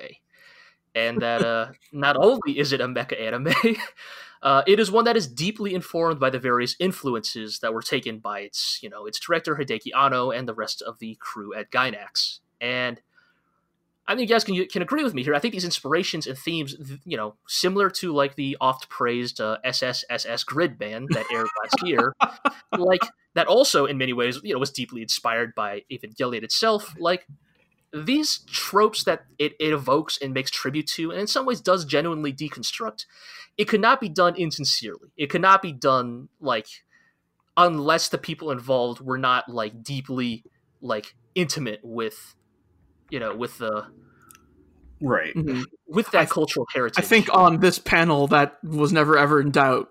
I know, I know. It's just I got to get these things out on the record so that everybody else knows how I stand on this shit.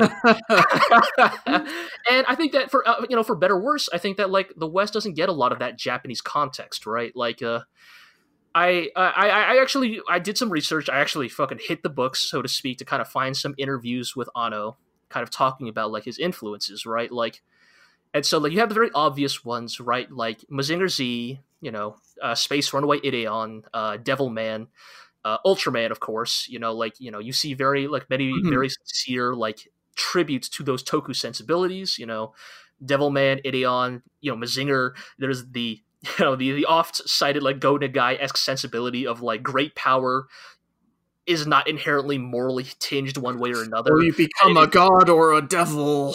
God or devil, right? Like, what, what will you do?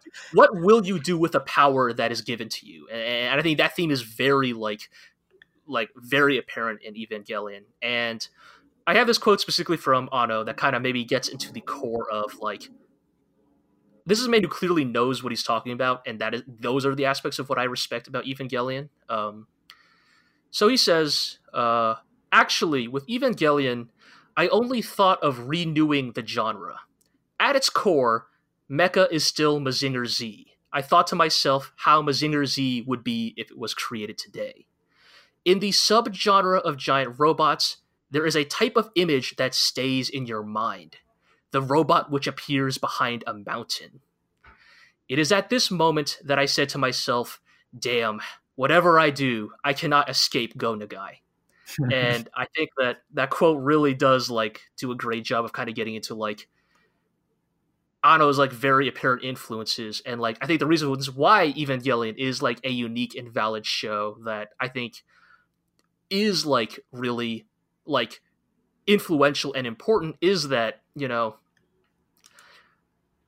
you know it's uh how do I put this? Um it's capturing mecha anime at its time is that where? Yeah, yeah. I think I think that is what it is. Like it is capturing like the like I think the reason why it's important in Japan is because it captured like that zeitgeist at the time, and like what really elevates Evangelion above like so many other shows is it took that cultural heritage, that very real heritage, that very real legacy of mecha anime, and it elevates it further because of how Gainax was able to leverage that understanding. And I think that because in the West, we didn't have Mazinger. We didn't get Getter Robo. We didn't get Gundam. Like, you know, we didn't get a lot of these shows until much later, you know. And even now in 2019, I feel that many, like, you know, because mecha is such an old genre, like, we don't see a lot of that stuff in, like, the Western, like, cultural zeitgeist. And I think that, you know, uh, uh, the, because of that, the Western discourse has, like, kind of actually kind of has like a very like myopic understanding of like why the show actually matters versus why I think a lot of people think the show matters. It's mm-hmm. a very different and, uh, context. Uh, yeah, yeah, and I think that is you know that's the reason why like you know like I think that is very much why I very much push back against like the oft like you know uh, uh, you know I think everybody here has probably read one of those like mainstream like anime articles, especially in the wake of the Netflix airing of the like, oh, like you know, ten important anime to watch after Evangelion, and like no mecha anime are listed, you know, or like you know, oh, what are like five cool robot shows to watch after Evangelion, and it lists like you know, fucking like Code Geass and Gurren Lagann, you know, well, and it's like, yeah, go ahead, sorry, and, and I think it's just like it's just like. I think that's what's always bothered me. It is like there's this weird, like you know, like the unspoken premise that Mecha began with Evangelion yes, this idea that like Evangelion, like either that mecha anime began with Evangelion, or that maybe even worse actually, maybe the the the take I actually maybe despise even more is that mecha ended with Evangelion. That like, oh, Evangelion is the book end of the mecha genre. Like, don't worry, everybody. Like, Evangelion finished the book, finished writing the book on giant robots. Like, you know, I think that like to go back to that Anno quote, he was trying to renew the genre. He was trying to have a conversation with it, and like do I genuinely think that like mecha anime has continued to kind of fail and struggle to like converse with Evangelion? I totally agree. I mean, one only has to look at stuff like RahXephon or Darling in the Franxx to see like how poorly mecha as a genre has conversed with Evangelion. But like, but like, not- I, I don't think in Japan exists the like cultural thought that Evangelion is like the one. You right, know, yeah it's totally it's like a deeply influential and extremely good popular series, but it's not the one. Yes, you know? I think that's a good way to put it, Ira. Thank you. Like, like Evangelion is important, undeniably important. I could never ever like take that away from it. But like, I think that in Japan, yes, like Evangelion is like, you know, Unit 01 would appear on the Mount Rushmore of mecha anime. But like, it would not be. But but like, but like, you would not make the fucking Lincoln Memorial of Mecha Anime with Unit 01 sitting on the chair. You know, like it, it's not like I think within the context of Japanese mecha, it is hugely important, but like not.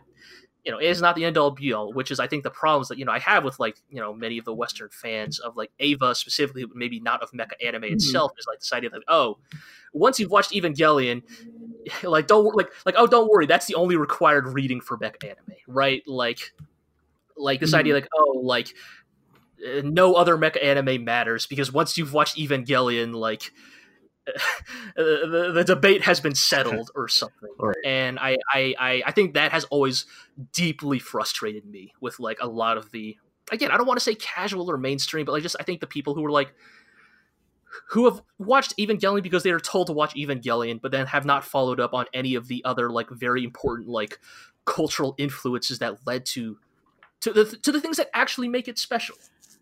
So, gee, I want to follow up on that mostly to just give you an opportunity to, yeah, I guess, answer this question. But you know, is it is it fair to expect people to have the context? Is always the question I ask on on that kind of thing. Like, uh, it is. Go ahead. Sorry. Yeah. So, like, I mean, I guess you could you could say if. uh if they're going to open their mouths and talk about Evangelion in the context of mecha anime, then I guess yes, they should be doing their homework. But um, and I, I mean, is that specifically what you're talking about here? Is it? I I think so, yes. Because here's the thing, I I don't mean to gatekeep. You know, like I, I'll be honest. I'll be honest. If you if you watched Evangelion and you loved it and you bounced off, if you bounce off literally every other mecha anime in existence, like you know, like you do you. That's your taste. Like that's that's fine. You know, that's fine because in many ways Evangelion is unique. You know, like it, it, it is not unique in many ways, but it is undeniably unique. And if it's if it's the one for you, like go with God. You know, I think where I often like get frustrated is like you know I don't know. It is. It is. It is. It is that. Unlike you know, that other mecha anime.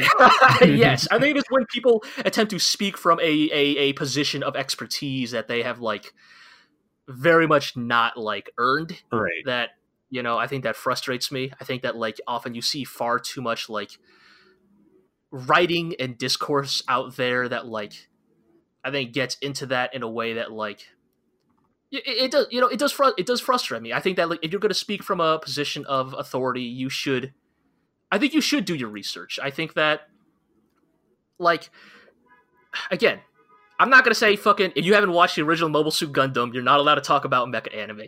But it's more like if you want to have that conversation though if you want to have the conversation about like what eva means to the genre and anime as a whole like I, I, think you do need to be more familiar. You know, I think it, it's fair to criticize people about context if they're going to bring up context.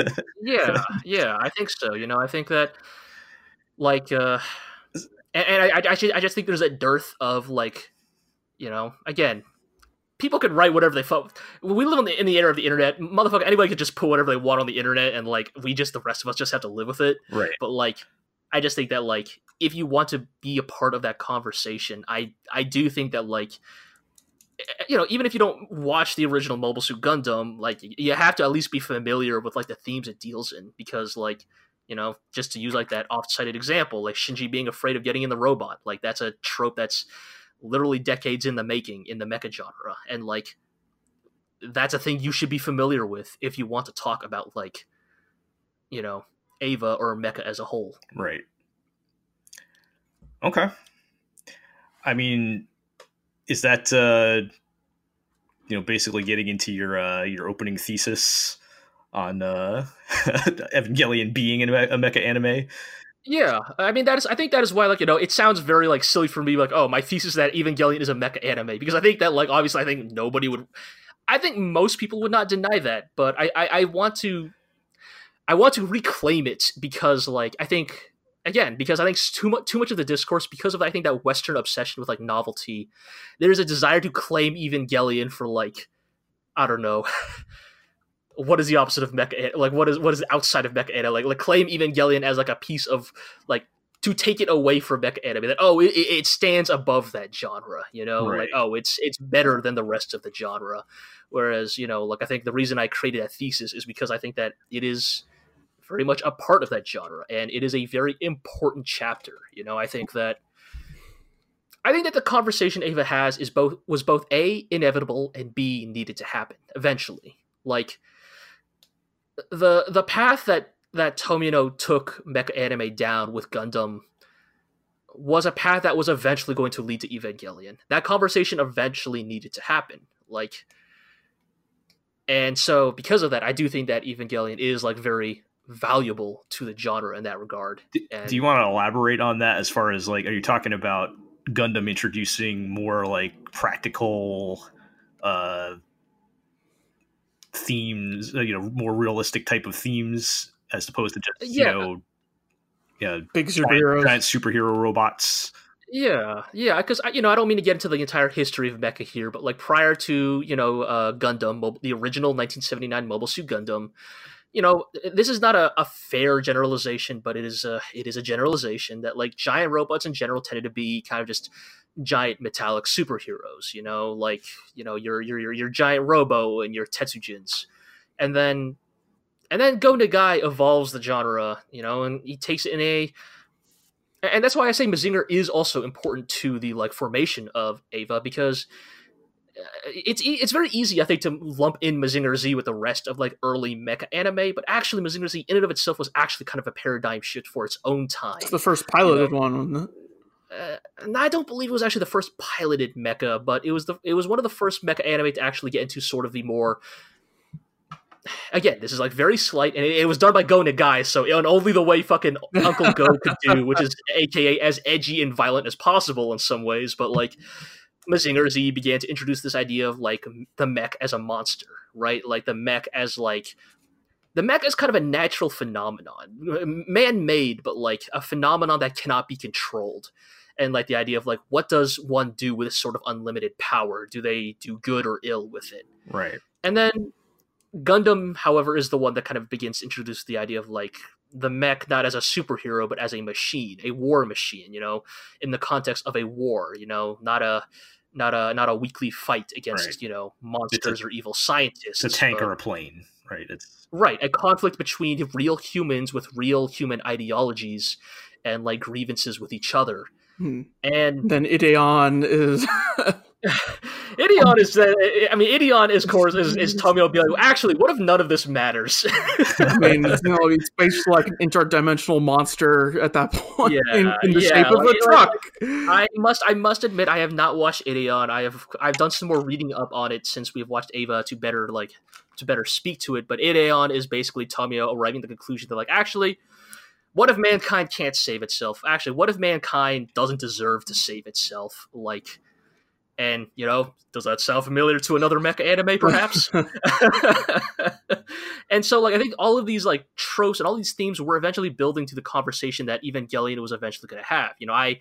I cringe whenever I hear like the whole like X show deconstructs the entire genre, you know, whether that is Evangelion or Madoka or whatever you have. But like, I think that in some ways that deconstruction, you know, did have to happen eventually. Eventually, someone like Anno and Gainax had to come along and look at Gundam, look at Mazinger, look at Ideon, and be like, not what is the logical conclusion of all this, but like, what are many of these things taking to like their harshest, most grounded, most cynical conclusion? And you know that is eventually what Evangelion becomes, and you know, unfortunately, like here's the thing, you know, just earlier in this podcast, I was railing against the idea of Evangelion being the bookend of the mecha genre.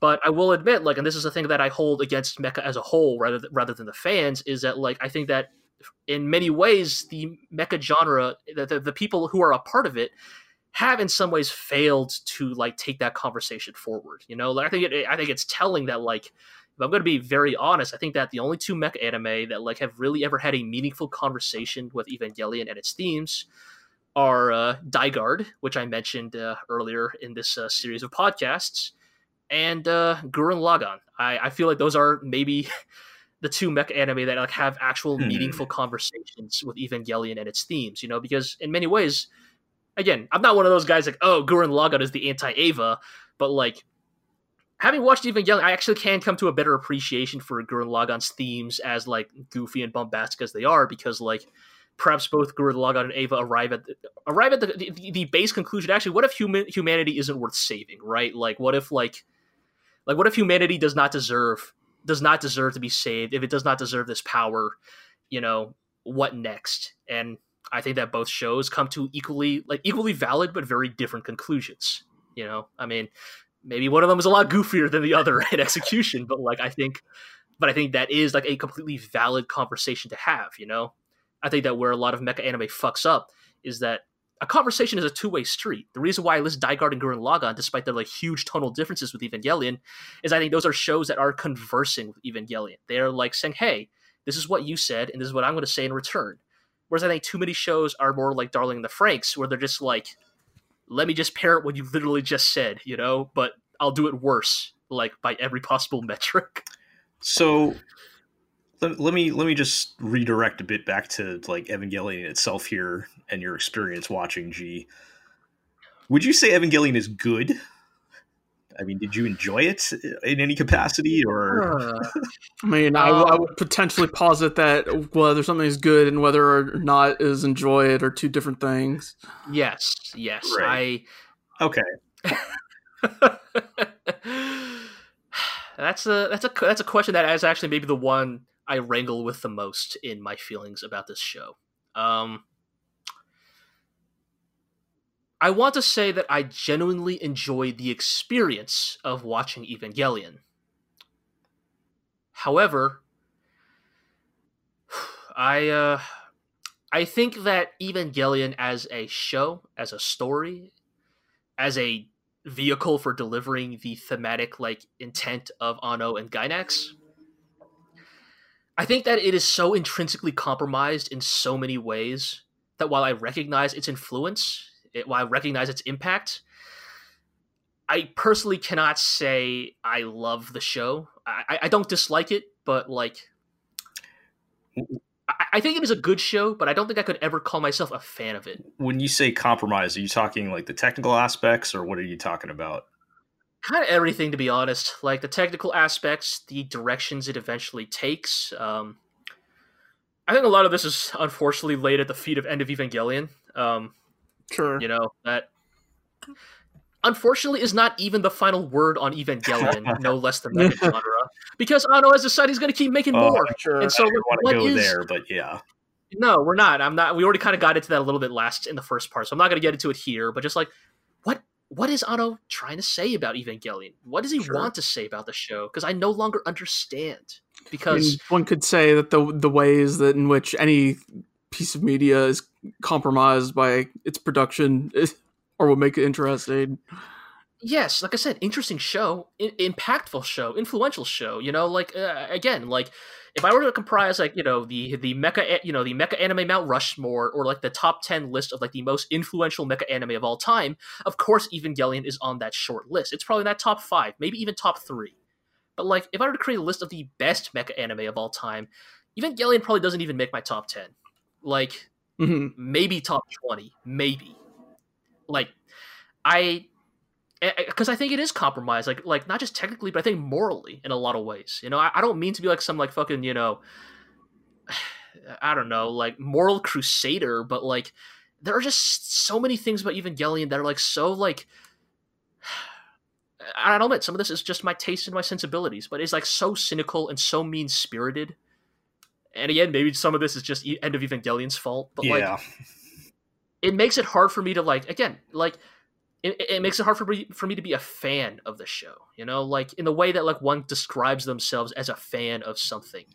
Like like not that you can't be a fan of something you don't like you know? I mean i am a fan of mecha and and everything that comes with that. But like i don't know if i could ever call myself a fan of evangelion because like there are things i love about it there are some things about that it does magnificently like there are things that evangelion does that i truly am forced to admit it does better than any other mecha anime I have ever seen. But there are also so many pitfalls it, it, it, it, stumbles into. There are so many ways in which it trips and struggles. And, like, no matter what the intent of its creator, the actual execution of that intent and message are so, like, murky and, like, just, like, I don't know, just, like, shaky that, like, you know, I I, I, guess I cannot come away from it saying that like I wholeheartedly uh, uh, liked the show. It is uh, not a perfect show for sure.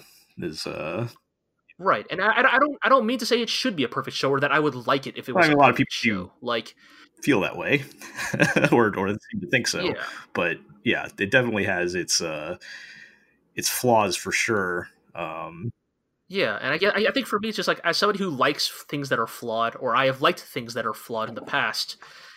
I think that Evangelion is, despite the many great things it does, I think it is too flawed, uh, in, in, in just too many, in, too many important ways. It's wild to me that you would say that people think it's not flawed. like, I, I think there, are, I think there are people out there who like are like, I mean, again, how many people out there truly fucking get out there and say like this show is perfect from start to finish? That this show like is the final word on mecha anime. I mean, like, I, I can only assume that those people who are saying that hold the opinion that like the show is if not flawless then entirely perfect in its like execution of its intent. I mean, the re- the I know this was a long time ago, but the reason I first watched it is because everybody in the proto internet back then was saying this is the greatest anime of all time. I, and I was like, I guess I better right. watch that because like, everyone's saying it's the. And I feel like that talk has died down a little bit over the years, but there's still people who have that in in, in the. I I think it's still out there. I think it is out there, and I mean, maybe you have to be a masochist like me, and you have to expose yourself to it, you know. But enough of it is out there and enough of it is out there on mainstream out that that opinion and that discourse is out there enough on mainstream outlets or mainstream as far as anime can get anyways that uh yeah. you know. Okay. If it is a minority it is still a vocal one. Yeah i i i don't think that has died out or will ever die out and maybe we'll get into that mm-hmm. a little bit later here in the conversation but um but yeah. I mean i guess if i can switch gears a little bit and offer some of my perspective on on rewatching um i guess with me like when you hear me talking about stuff that I like, I always talk a lot about how does it make me feel. Uh, I talk a lot about about feelings and not so much about details because generally I tend to not really care much about the details. It's just did did you get me there in the end? And I think that's why I have a much higher, higher tolerance for like abstract and you know weird stuff and you know whatever. It's like the, the what what matters to me is like, and I, hopefully this doesn't make me sound too pretentious, but like, like the, it, it, but like the, the asterisk there is that's hard to, to, talk about such things without sounding pretentious. Yeah, right. Like I'm not gonna like act like people are not gonna listen to me and be like, man, what a fucking pretentious dickhead that guy is. I, am just, I'm just, I'm just saying for me that like when I, when I like the, the type, the type of art I enjoy is like when the artist can like successfully make me feel a certain way that you know, or make me share the way they're feeling, right? Like I, I like there are many ways you can accomplish doing that, and I tend to not really care how. Just did did you find a way to do it? Um, and I, I guess with Evangelion, I've always felt like I've always personally felt like it accomplishes that well, but maybe prior to rewatching this, I've always I was thinking of it more in like general terms. Like like everybody can feel the the the sense of you know hopelessness and frustration and you know whatever sad emotion you want to stick in there. Even even you know the the aspects of Anno's depression are are are pretty clear to pick up. But I was thinking about like as I was rewatching, and this this will this will probably dovetail a little bit into your points, G. Um, like uh, kind of narrowing down more specifically the feeling it was giving me as it feels like when you're struggling to enjoy something that you love if that makes sense mm. um so like i feel like when you watch it you can tell I, I, feel like it's very clear that Anno loves anime. He loves giant robots. He loves kaiju. He loves um, you know military documentaries, whatever. There's there's a lot of things that I feel like you can see his reverence for in in the material, and yet he can't just like do those things at face value and enjoy it. Does if that, if that makes sense?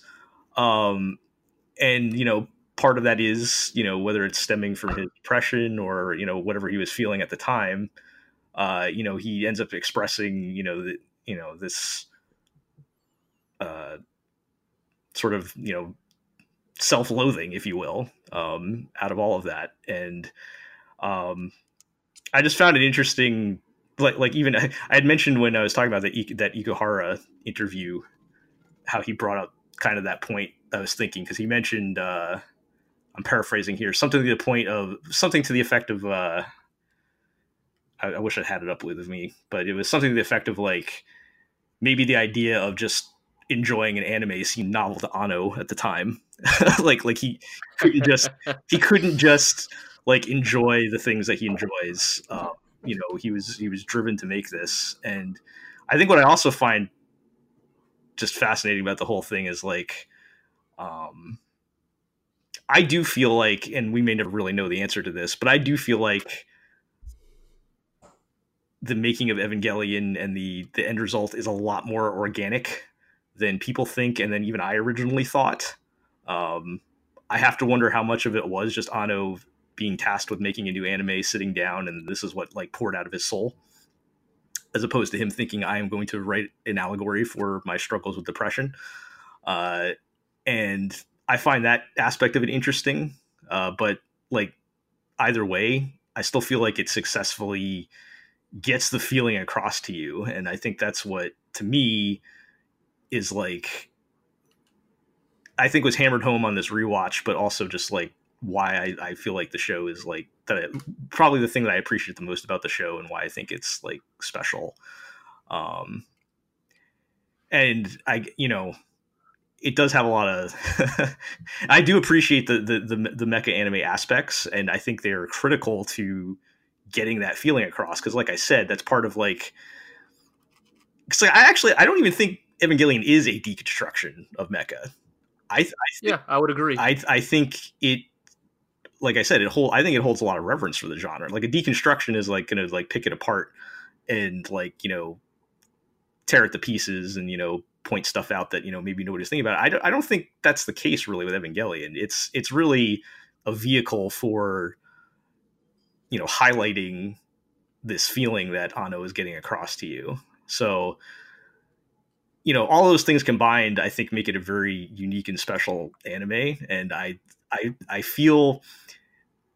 I felt I was I was glad that it, the, at least the TV show held up for me rewatching it, and like, uh, and I mean, I, I am saying I'm a little more down on Evangelion, but I still, you know, I still think I appreciate it to a certain degree. But uh, but the totally the I the, uh, the the TV series, I'm glad it held up for me. It still had the same emotional impact for me watching it, and I just feel like I understand that more, even more so, or at least I have more perspective on it.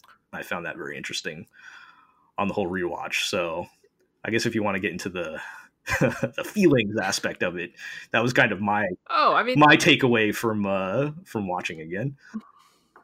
Yeah, and I think that I mean I think those feelings are valid. You know, I mean I think that at the end of the day, like there is no hard and fast rule on how one evaluates fiction, how one evaluates media. You know, like I'm not going to act like I hold every show I ever watch to the same standard I held Eva of like how did you execute on your like thematic intents and messages and blah blah blah. But like, and so I think that like I think you are correct, Jill. I think that uh in many ways, Evangelion does succeed in what it sets out to do, which is communicate the emotions and feelings of of the creators who worked on it, and uh, uh, crafting that, crafting and evoking that that feeling uh, in the show itself. Um, and uh, I, I guess this kind of ties into like what I said I think a few podcasts ago, where like I could like academically appreciate everything this show was doing, but like there was no ability for me to like really feel anything in my heart for Evangelion. Right. Like for its characters or its plot developments. Like, you know. Yeah, I was thinking about that eh, eh. too, because like I kind of agree in that like the individual characters compared to like, you know, pick, you know, a lot of my other favorite anime where the individual characters are the ones I'm very, you know, sympathetic and feel attached to. I don't necessarily feel that way in Evangelion. I guess in this case, I almost feel like more sympathetic for Anno, um, or people who are going through what Anno was going through at the time.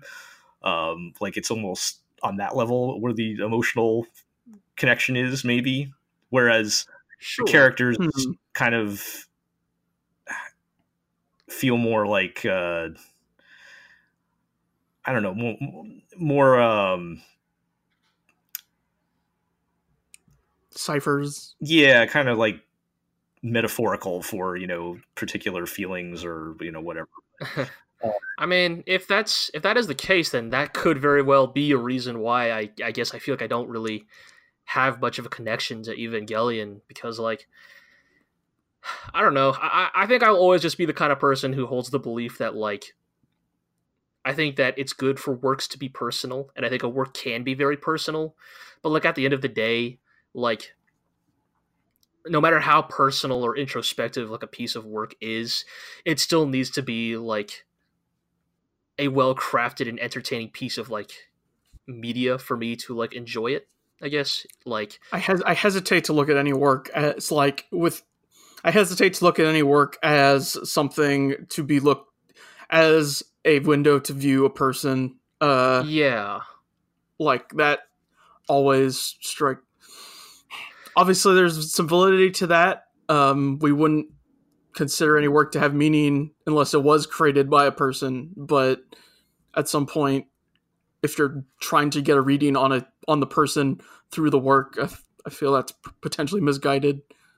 I, I think, opposed, I think as opposed to viewing the work itself. Yeah, I, I think I think that's kind of a good take on it, Eero. I think that's kind of what I was. You, you did a better job of explaining basically what I was trying to try to suss out. There is is just like, I think on some level you have to make that separation between the artist and the work, and I think that much of Evangelion. I mean, I may, maybe perhaps some of the issues with Evangelion is that the artist and the work are almost or at least they it, it gives off the the impression that they are one and the same, and that is not as interesting to me, I guess. Yeah, I mean, it, it I mean, it's not like it's not like it's entirely just oh, this is you know I feel bad for Anno or whatever, but just like the it's it's almost like I would compare it to uh, a, a simpler version might be listening to a song, right? Like you, you, I feel like I feel like it, it, something in song, like if somebody's singing about you know their heart is broken because their girlfriend left them or something like that. Like I feel like that's a, a much like more direct, easier to you know, uh, easier to illustrate example of like you know connecting with the, the, the person, you know, sharing an experience with the person. So maybe it's not so much about like them specifically, but you're you're having that like shared experience. Sure. Speak. Yeah. So I think that's more what I'm getting at than like this is a you know autobiographical story of anno and that's what interests me, I guess. But the fact that there's like this shared experience that we can all have, I mean, it's it's not just you know everybody watching the show has this you know shared experience where we all feel you know feel this or at least the attempt is there for us to all feel this same thing right? But i don't know maybe that's getting a little abstract or whatever but that's uh I mean, you're the one who likes the Ikuhara Yes, shows, so that's you know, kind of i mean like i said that's that's my perspective. I can understand people are not going to necessarily buy into all of that but i like to talk a lot about feelings and whatnot so that's kind of where i'm sure, and I think that is an entirely valid way to to enjoy and consume a work. right but uh i do like cool robots too i think we were talking about this so like when when I actually think about what my favorite anime are of all time, they almost all have robots in them. So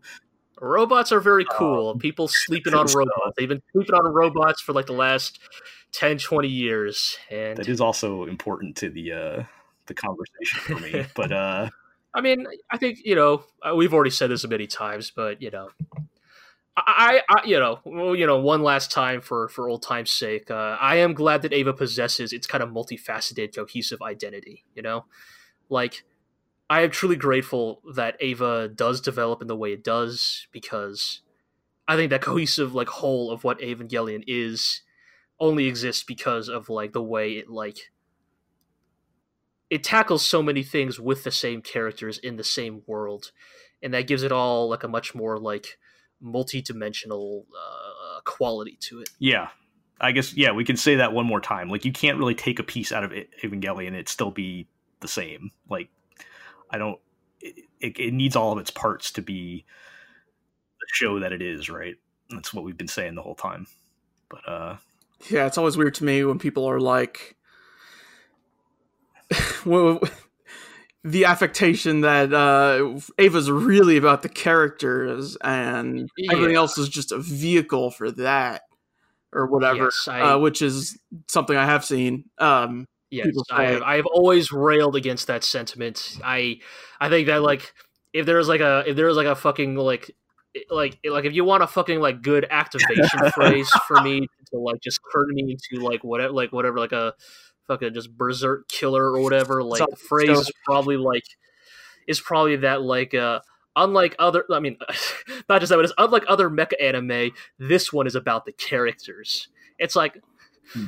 mother motherfucker please every mecha anime is about the characters it can also be about the mechs like um, sometimes the mechs are characters, and yes sometimes as we'll find out in The King of Braves, Galgai Glorio. Oh, let's not- you keep wanting to push that one, but I don't. I don't think you. I don't think you're gonna be able to pull it off, Hero. This is No, not. no. I can You, you do not have the fucking. You do not have the fucking like uh, endless willpower that I have to just keep saying, uh, "Legend of the Glorio Heroes Gaiden."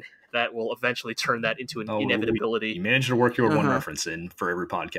But uh, Indeed, All right, yeah. I mean, I guess that kind of touches into what the, the last thing I wanted to talk about is like the, legacy question on the show. Like, I've always found it interesting that of all the sh- of many many anime that have come out, I, I don't know if any anime has like really stuck around in the way that Evangelion has. Like, it got like super popular, maybe like outside of like the big shonen shows or something like that. But like the I was gonna say like yeah, Dragon Ball. I mean, it got like it got like super popular when it came out, and it's really never gone away.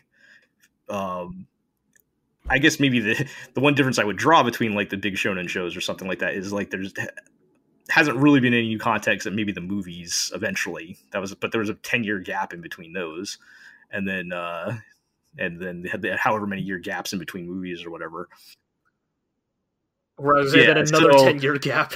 I mean, like, why has Evangelion stuck around? Are we still going to be talking about still going to be talking about it the same way twenty years from now? Like, I, is is it that permanently embedded in anime uh, history at this point? I mean, I- go ahead, G. So, my thinking is that I think it's a combination of a lot of factors. Um, some some of it earned by the show itself, and some of it I think just, I, if I'm being frank, just sheer happenstance. Mm, Um, momentum. Yes, more mom- momentum is a good way to put it. Um, so of course the biggest is that Evangelion uh, really blew up. You know, it was like one of the most like notable mecha anime of its time for a while, and a lot of this is because the genre was not falling out of style, but it was certainly beginning to kind of approach its twilight years in a way. You know, like there were still important mech anime being made. You know, I mean, hell, even within the time span of Eva, you see stuff like Gao Gai Gar and Turn A Gundam. You know, you know works that I think are hugely important to like the genre. But you know, Evangelion, you know, was the one that hit the big mainstream success, and I think some of that is the. I mean, I think quite frankly, and I think you know, like I think that, I think this is the thing. Like people always talk about like oh like the writing and the characters, but and I admit I am a more visually minded person, but I think it's also just that Evangelion has some very iconic designs. Um, I, I, think people should not underestimate how important like a good flashy design is to right. like something that will you'll endure, never mistake you know? Unit One for another like show. yeah, like I mean, there's a reason why like I mean, in many ways, there's a reason why Gundam also continues to exist, and like you know, maybe not here in the states, but at least in Japan, you know, rivals or eclipses Evangelion in its iconic status because like fucking everybody knows what a Gundam Izaku looks like. Like a lot of that, you know, everybody knows Char's robot is like well, red slash salmon pink, you know, whatever. But mm-hmm.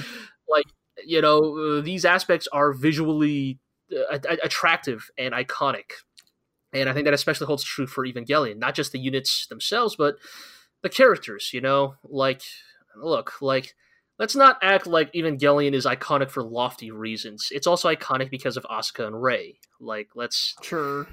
Let's not get it twisted here, right? Like, a lot of the merchandising around Evangelion is less about the robots and more about those two characters specifically. Like. That's true.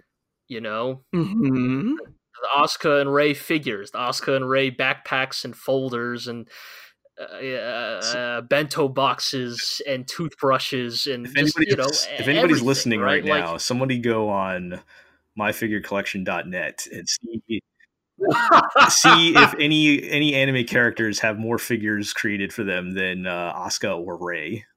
Uh, either one of them. yeah, and like I mean, but that's what, that's what it means. I don't mean that, that I don't. I'm not saying that that aspect should take away from the show, but I think that like I think Evangelion does have a very I, think it has a valuable and earned legacy, but I also think that for better or worse, I think some of it is just the very aggressive merchandising of the show. And like a lot of that is because like, you know, despite some of the real ratchet shit he said recently, Sadamoto is a very good character. Oh, is he designer. a cop now? Like he's a very we let's not get into it. we really cannot get into it now. But Sadamoto has said some shit okay. that uh, I let's put that worse than a mono. I'll, I'll yes. leave it at that. Uh, but uh, he's a very good artist. He's a he, he's a very good character designer. Like it's very easy to look back at Rei and Asuka now and be like, wait, really? These characters are unique. But like they, they they are iconic characters for a reason. They have solid, like unique designs that contrast well with each other. Like you can tell that like those characters were built from the ground up to be like right. appealing, you know? And I think a lot of the aspect of that is is that. I mean, right? It's like, look, like let's let's be real, like Iro, Fate Stay Night's not like famous because like, if it's like good writing or interesting world building. Wow. Fate's famous because Saber is an iconic design. It's true. Rin is an iconic design. There's a reason like, nobody cares about Tsukihime anymore. Yeah, like if people actually cared about like the ain't writing no, in Fate, no Arcueid faces out there.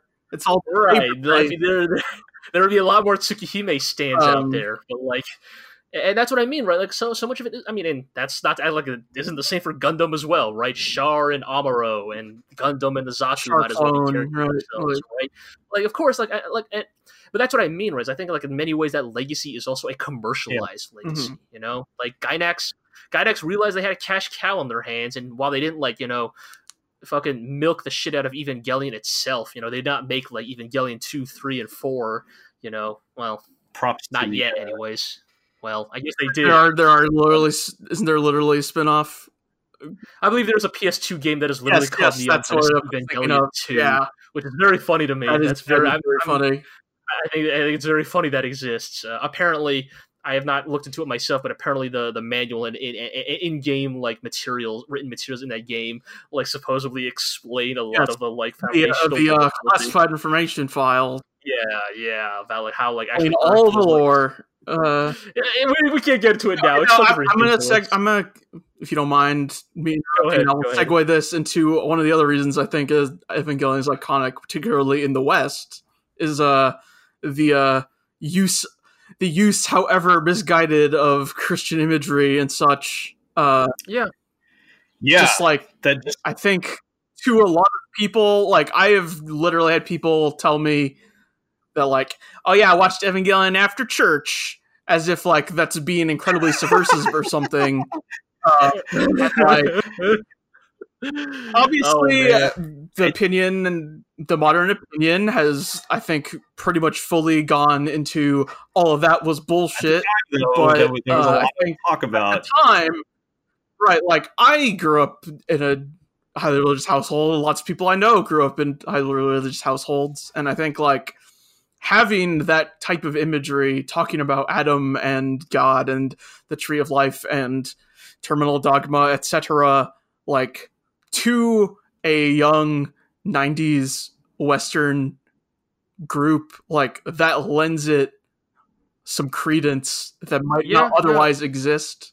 Totally. Like there's an air of like, like I've, I've seen religious people pick up the show because the title is neon genesis evangelion oh wow um, that's interesting and, and, i think that's i think that's i think that's you're right Euro. like i think for better or worse like it is imagery that resonates with an American audience mm-hmm. because it, it, it invokes Western imagery that like you're either if you're not like intimately familiar with, you are at least aware of. You know, like look, like you know, fucking. I'm not one of those guys gonna go full woke and say, "Oh man, America is actually a theocracy." But like, actually, you know, I mean, fuck, dude, we say, you know, we swear under God and all that right. shit. Like, like it is a part of our everyday it, lives. It would be less compelling to us, uh, like, even though like quote unquote objectively in the show they're all just aliens like calling them angels right. and such yeah lends it weight to a western audience particular i think.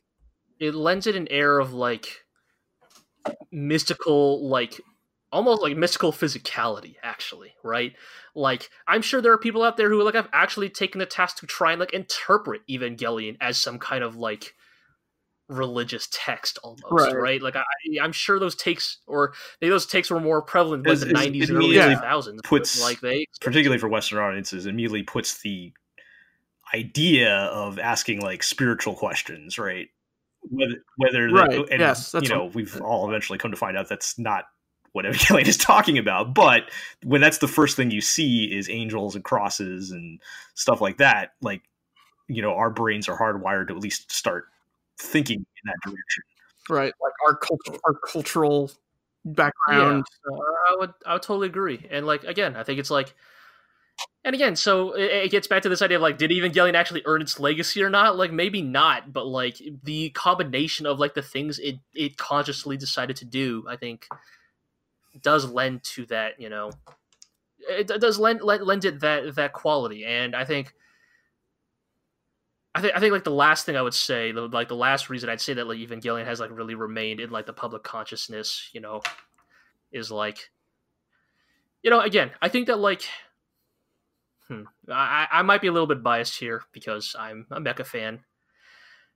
I and maybe that doesn't happen anymore. I think that this era has finally come to a close, but I kind of te- I, I I tend to hold a view of anime history that anime history has basically been defined into the epochs that were defined by the important mecha anime that came out at the time.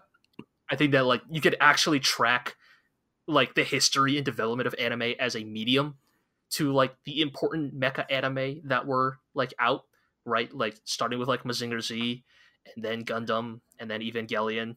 Like you can almost like you could almost like effectively divide. I mean, you, it's you not just divide... the, like what we what has appealed to us, and that's that's what we look at though. Like I mean, yes and no, because I think that like in some ways, like, like, I think that's the thing, right? Like, if we're talking about wanting about like mainstream reactions to like mech anime, I think that like every few years, you have for some reason mecha anime, sure, know, but anime as a whole, I think that's well, a little well, muddier. Well, hear me out on this, right?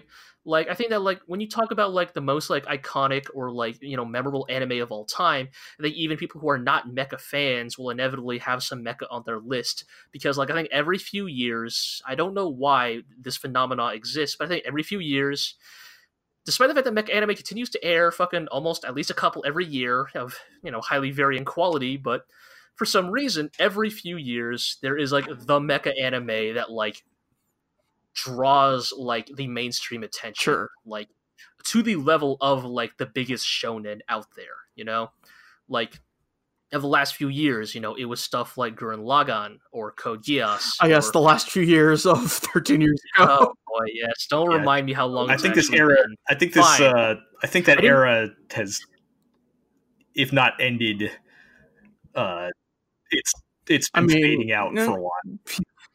People were talking about Yeah. Darling in the Franxx last year. I mean, yes, fine. I said those two because I didn't want to invoke Darling in the Franxx' name again. But fine, yes, like Darling in the Franxx, there are mecha anime that for some reason intrinsically draw like the wider the wider attention of of of the of the viewing fan base and like but I think that like for better or worse like again like I think that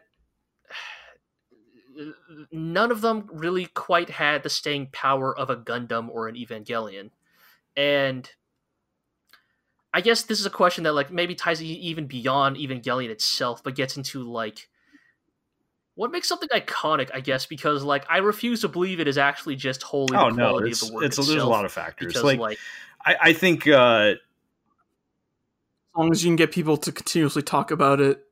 Right, and like how much of that is again, how much of that is just the marketing? How much of that is just the commercialization lot. of its most iconic don't- elements? i don't even know so much the marketing I think I think you were right earlier on. A lot of it is just kind of luck and being in the right place at the right time. Like it's it's got to be like what people want to see at the right time.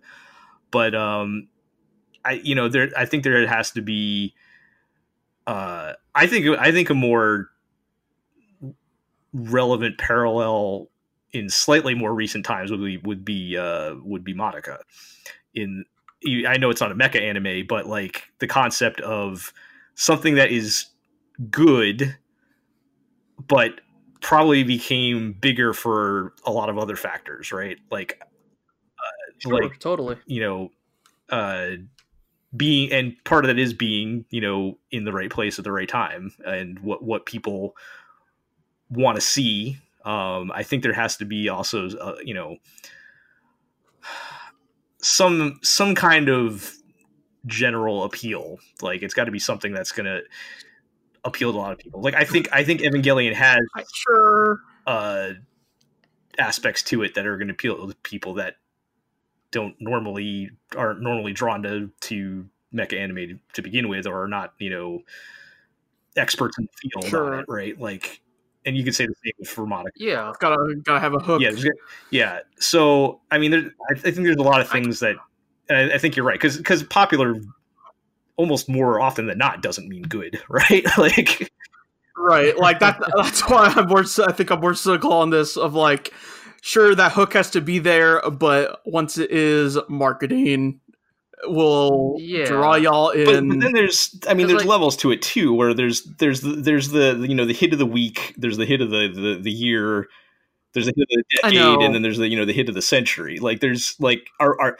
okay so that's coming back to my original question are we going to still be talking about evangelion 20 years from now as opposed to like say are we still be talking about darling in the franxx 20 years from now Like, So my cynical take is the only reason we're going to be talking about Evangelion 20 years from now momentum. is because the rebuild movies will still be in recent memory. Like I, I'm That's why honest, they like, made I- them. Yeah, again, it's like this is. I mean, again, I'm not gonna act like Gundam is iconic just because of the quality of the work.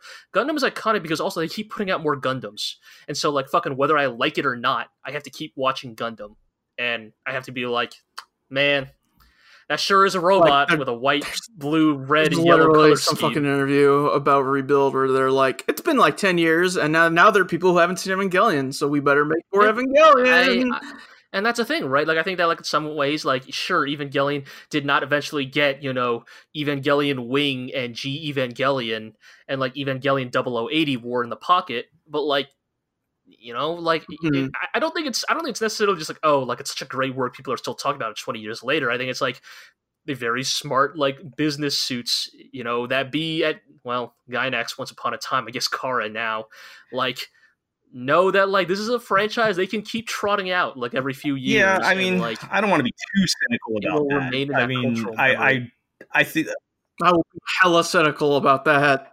I am honestly like I'm with Eero here. I'm pretty fucking well. If we're talking about will they do it, sure. I'm talking about is that the reason why people still are into Evangelion? I mean, I think they're I, I, think that obviously the marketing and the the merchandising and everything is a, a factor for sure. But I mean, I, I, don't want to totally discount the actual value and influence of the show. I mean, we've seen, sure, of course, I mean, we, and you know, maybe part of it is for better or worse the creative influence that has been passed down to other works still even being made today, um, and you know that DNA still existing.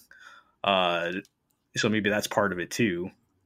But I guess are you saying? Uh, I mean, I think. Are you saying uh, in you know eighty years from now we're going to have Tsurumaki's brain in a jar making you know Evangelion? Uh, I mean, with whatever. Uh, I don't know. Like, like I guess like anime.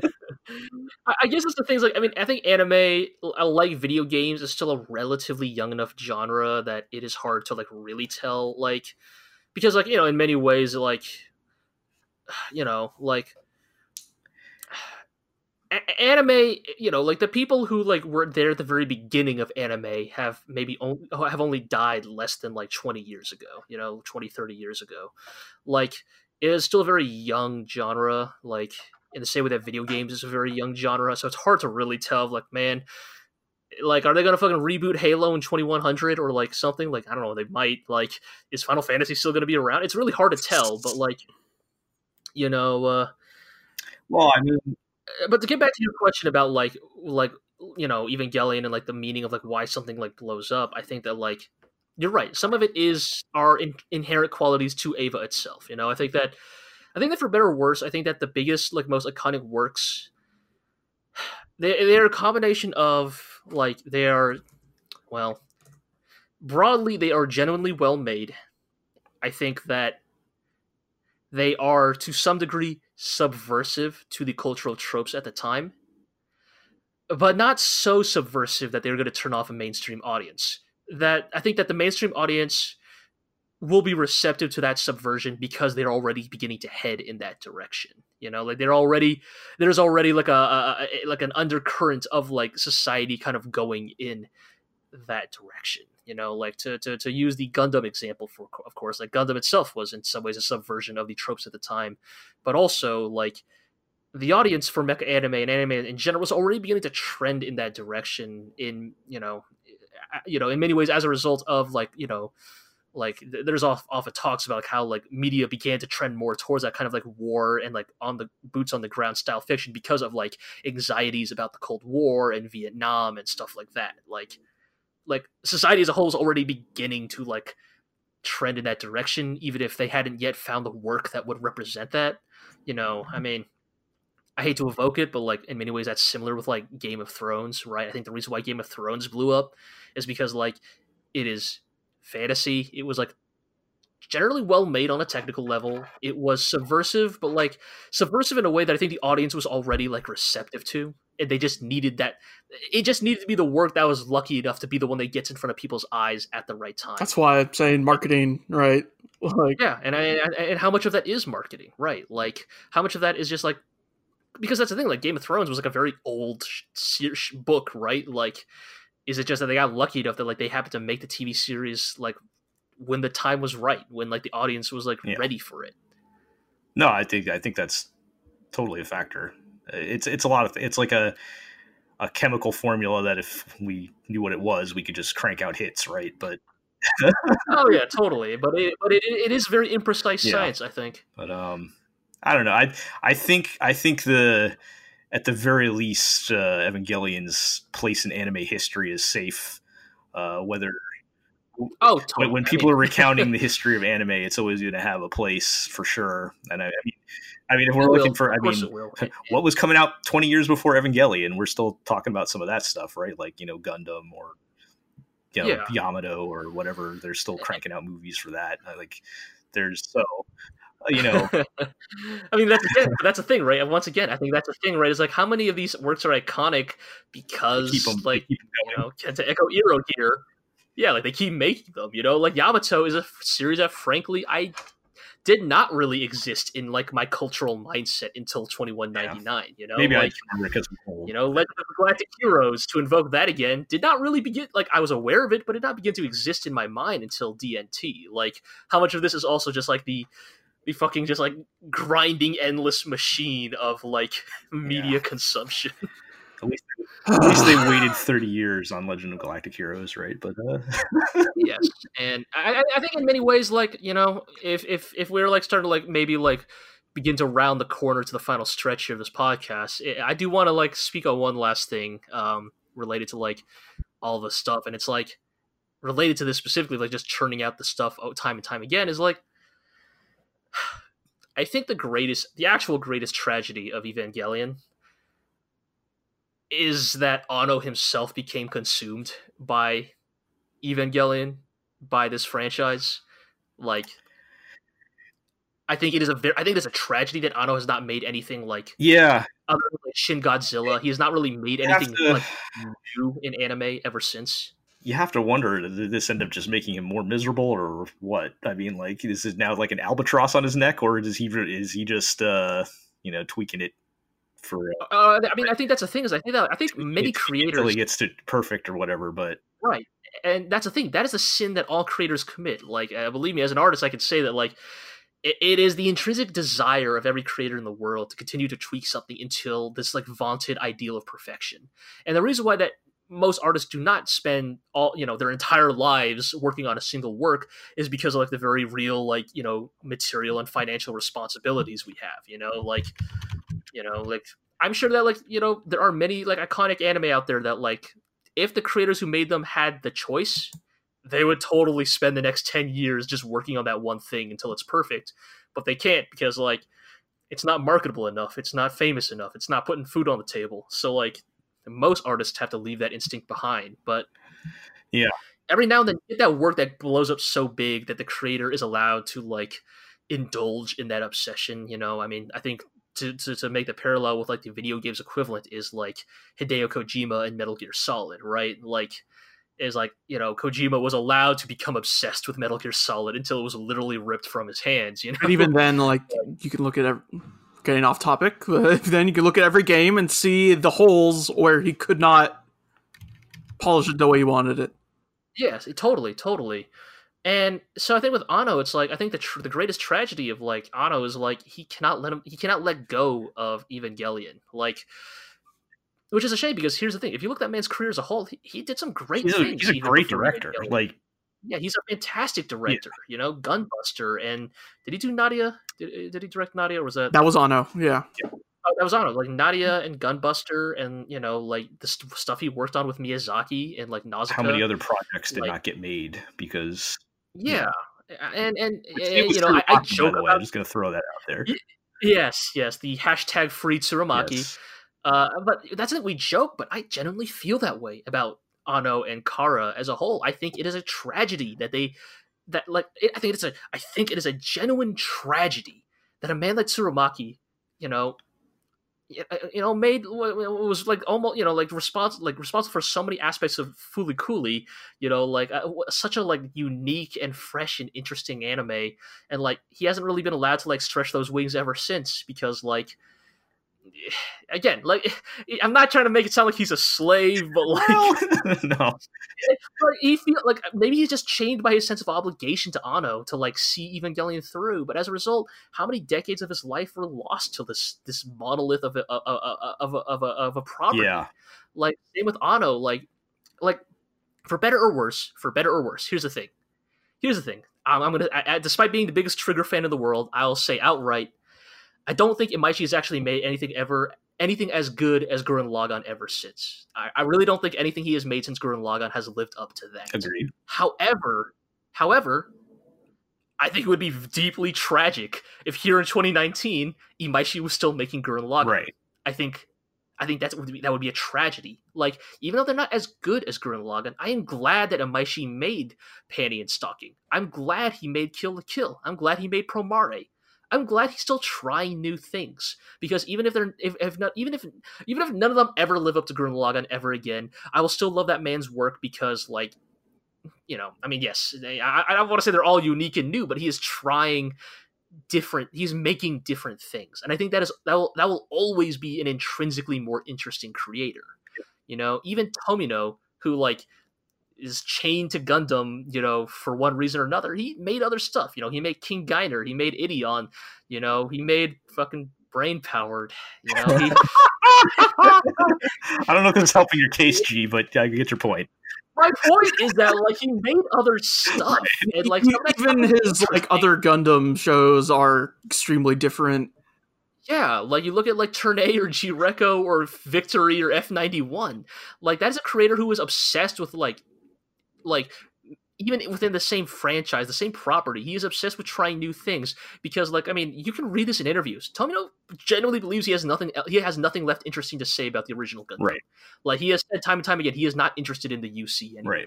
He he believes that he has told the story of Gundam, and that like anything else that Bandai makes, I mean, he said it. He straight up said he doesn't give a shit about it. You know, like it doesn't matter to him, and I think that is a much more interesting creator. Yeah. Than like uh, like I think I almost wouldn't mind if like Anno made another Evangelion, but was like a different character in different universe or like I don't know a different planet or whatever. Like, but the fact that like in 2019 we're still like, yeah, hey look, it's hey look, it's Shinji and Asuka. Well, why she got the eye patch? Is that Kaworu? Like, yeah, it's. Like, I mean, that was my biggest disappointment when the when the first movie was announced and they showed it. I'm like, why are you bothering to just do this again? Like We've been yeah, here, like, I, and I agree, G. Like, if he, if if we were going to take something Evangelion related, but just do a completely different spin on it, or like a different character or some other other aspect of it, okay, fine, maybe. But like, this was literally, especially the first movie, was like was like shot for shot remake of something that wasn't really that old yet. Like, it wasn't even that much time sure. passed. I mean, I, I think yeah, and I think that's like what bothers me about Anno. Like, whether this is like a, you know of his own design or because of like just the forces around him but i just think you know like if there's anything that i could actually like if there's anything i actually want to hold against evangelion not just like it's like myopic ignorant fan base like if there's any actual one thing i want to hold against evangelion it is like what it did to Anno as a creator and his career. Yeah i mean like, we'll, never, know, it, we'll never know what could have been right? Like, like that's the hard I just I yeah, like I just hold out this like naive, faint hope that okay, maybe once Anno puts 4.0 to rest, like once this is done, he'll be back together. Maybe he's doing Shin Ultraman, right? Right, and then he's doing Shin Ultraman, and it's like the thing that actually worries me. The thing that actually worries me about his announcement of doing Shin Ultraman is that the reason why 3.0 got delayed is because of what Shin Godzilla, right? or, I think they seemed pretty determined on. Instead of doing it after 4.0. Yeah. Okay, uh, and how much? How much do you think Otto having to say I'm sorry, that is 3.0 plus 1.0? Right. How much of that is the anxiety around like the idea that oh no, Otto is gonna do the thing again of like actually we're just gonna keep pushing back 4.0 and like just like do Animator Expo 2, like please sure, hell, do do something. I don't know. Like that's a thing. I, this is. I'm not saying this is easy. All right, I, am not going to make this a light task, but I think that I just want Anno to do something new. You know, like something different. Like it's because I think that like all are talk about the legacy of Evangelion, about its enduring like its enduring like iconic status. I just think some of this just because like Anno won't let it go. He he won't let even he won't let Evangelion go. He, he yeah, can't. and I mean the history's been written. Like, what is he going to do to change the history? Like, like I feel like the the the reception to the the latest Evangelion movies haven't really been all that great. Like, but nobody, I, it doesn't seem to impact. It doesn't seem to have much impact on people's opinion of the original stuff. Like, so like, what what is he going to do to like? It's it's not even really changing the perception of Evangelion at this point, right? Like, maybe it is only for his own self gratification. Who knows? But um, but yeah, hashtag free Tsurumaki. He could have directed Fooly Cooly two and three. Man, don't man. Uh, fucking world we live in where it's Tsurumaki, like you know, like yeah, you know, uh, Planet with. Oh man, we need, we need to stop. Ah, uh, hurting me. That's, that's the frustrating thing. Like, and how many other like guys are there in, at Khara? Yeah, how much are, other talent like, are they tying up? Right, we just don't know them, right? getting like, to, but uh, yeah, yeah, Well, it's like I said, I think I think at least for the the original series, the its its place in history is is you know locked in place, and it's always going to be, I think, a fascinating topic to look into this show and talk about it. Uh, I know Yeah. I've enjoyed the ride, re- having not rewatched it in a long time, and getting to experience experience it with you guys. And you know, gee, your your first we we I don't think I don't know if the audience understands how long we've been trying to get G to watch Evangelion. look, man. I have a there's a lot of mecha anime out there, and I'm a very busy man. it's so. uh, it's been it's been it's been a long time. Let's say that. Uh, the, you know, so I guess indirect thanks somehow to Netflix for being the catalyst for us. yes, for forcing happen. my hand. Um, Yeah, thanks Netflix. thanks Netflix. Um, even though uh, you know they did what they did with it, but uh, but yeah, I've I've enjoyed this process. I hope you guys enjoyed it as well. I hope everybody listening enjoyed uh, following along. Um, and uh, I think that's it. yeah uh you know once again i think uh thank you guys for you know uh, thanks to you guys as well for accompanying me uh on this uh on this journey you know i think uh this i think it's been a really i think it's been a really worthwhile experience Yeah. you know uh again like regardless of my feelings on the show i am glad i got to experience it. Um you know it has just like when i watched the original mobile suit gundam watching this show has helped me kind of uh open my eyes to you know help opens my my eyes to some context that you know that uh that, that I, I missed in the past. And uh you know I think for that reason if nothing else as you said as you said Jill like it's a deeply fascinating show you know I again I don't I'm not sure if I could call I, I'm not sure if I can bring myself to call it a good show but it is a fascinating one yeah. Mm-hmm. I- We're finally done. Ira, do you have any final words before we uh we wrap it up? Then. uh, congratulations. Oh, one more time! Congratulations, guys. Congratulations. we already did this at the end of the first we part did end the end. Yeah, yeah, yeah, yeah, yeah. But yeah, all right. So um, Me saying I'm tired. yeah, we're we're done. I just want to do our if housekeeping one last time so you everybody Oh my knows. Uh, please follow us at theglorioblog.com to see our other content, our other projects. Who knows what other podcasts we may do once this. How convenient timing that uh, we're heading into the leg of Legend of Galactic Heroes that was made post Eva. Are? Yeah. Yes. huh that's interesting Um, huh so there you go. Uh, so check that out. So check out yes, check out our other podcast, the Glorio Chat, for our general Yes, anime I, uh, talk. We've got the Legend of the Glorio Heroes with Iro and G watching Legend of the Galactic Heroes. That's uh, that's going to be interesting uh, as we're hitting the end of season three on that one, and then. Uh, Uh huh. uh, what other podcast do we have? Well, I guess this one's ending, but uh, we also have the uh, Glorious King of the Kaiju with Chris and Collins, who uh, have uh, Yeah. I think a third, third or fourth episode. Uh, Third, Lost track. they watched Third. Gamera and Rodan, and coming up is Ghidorah, Yes. the three-headed monster.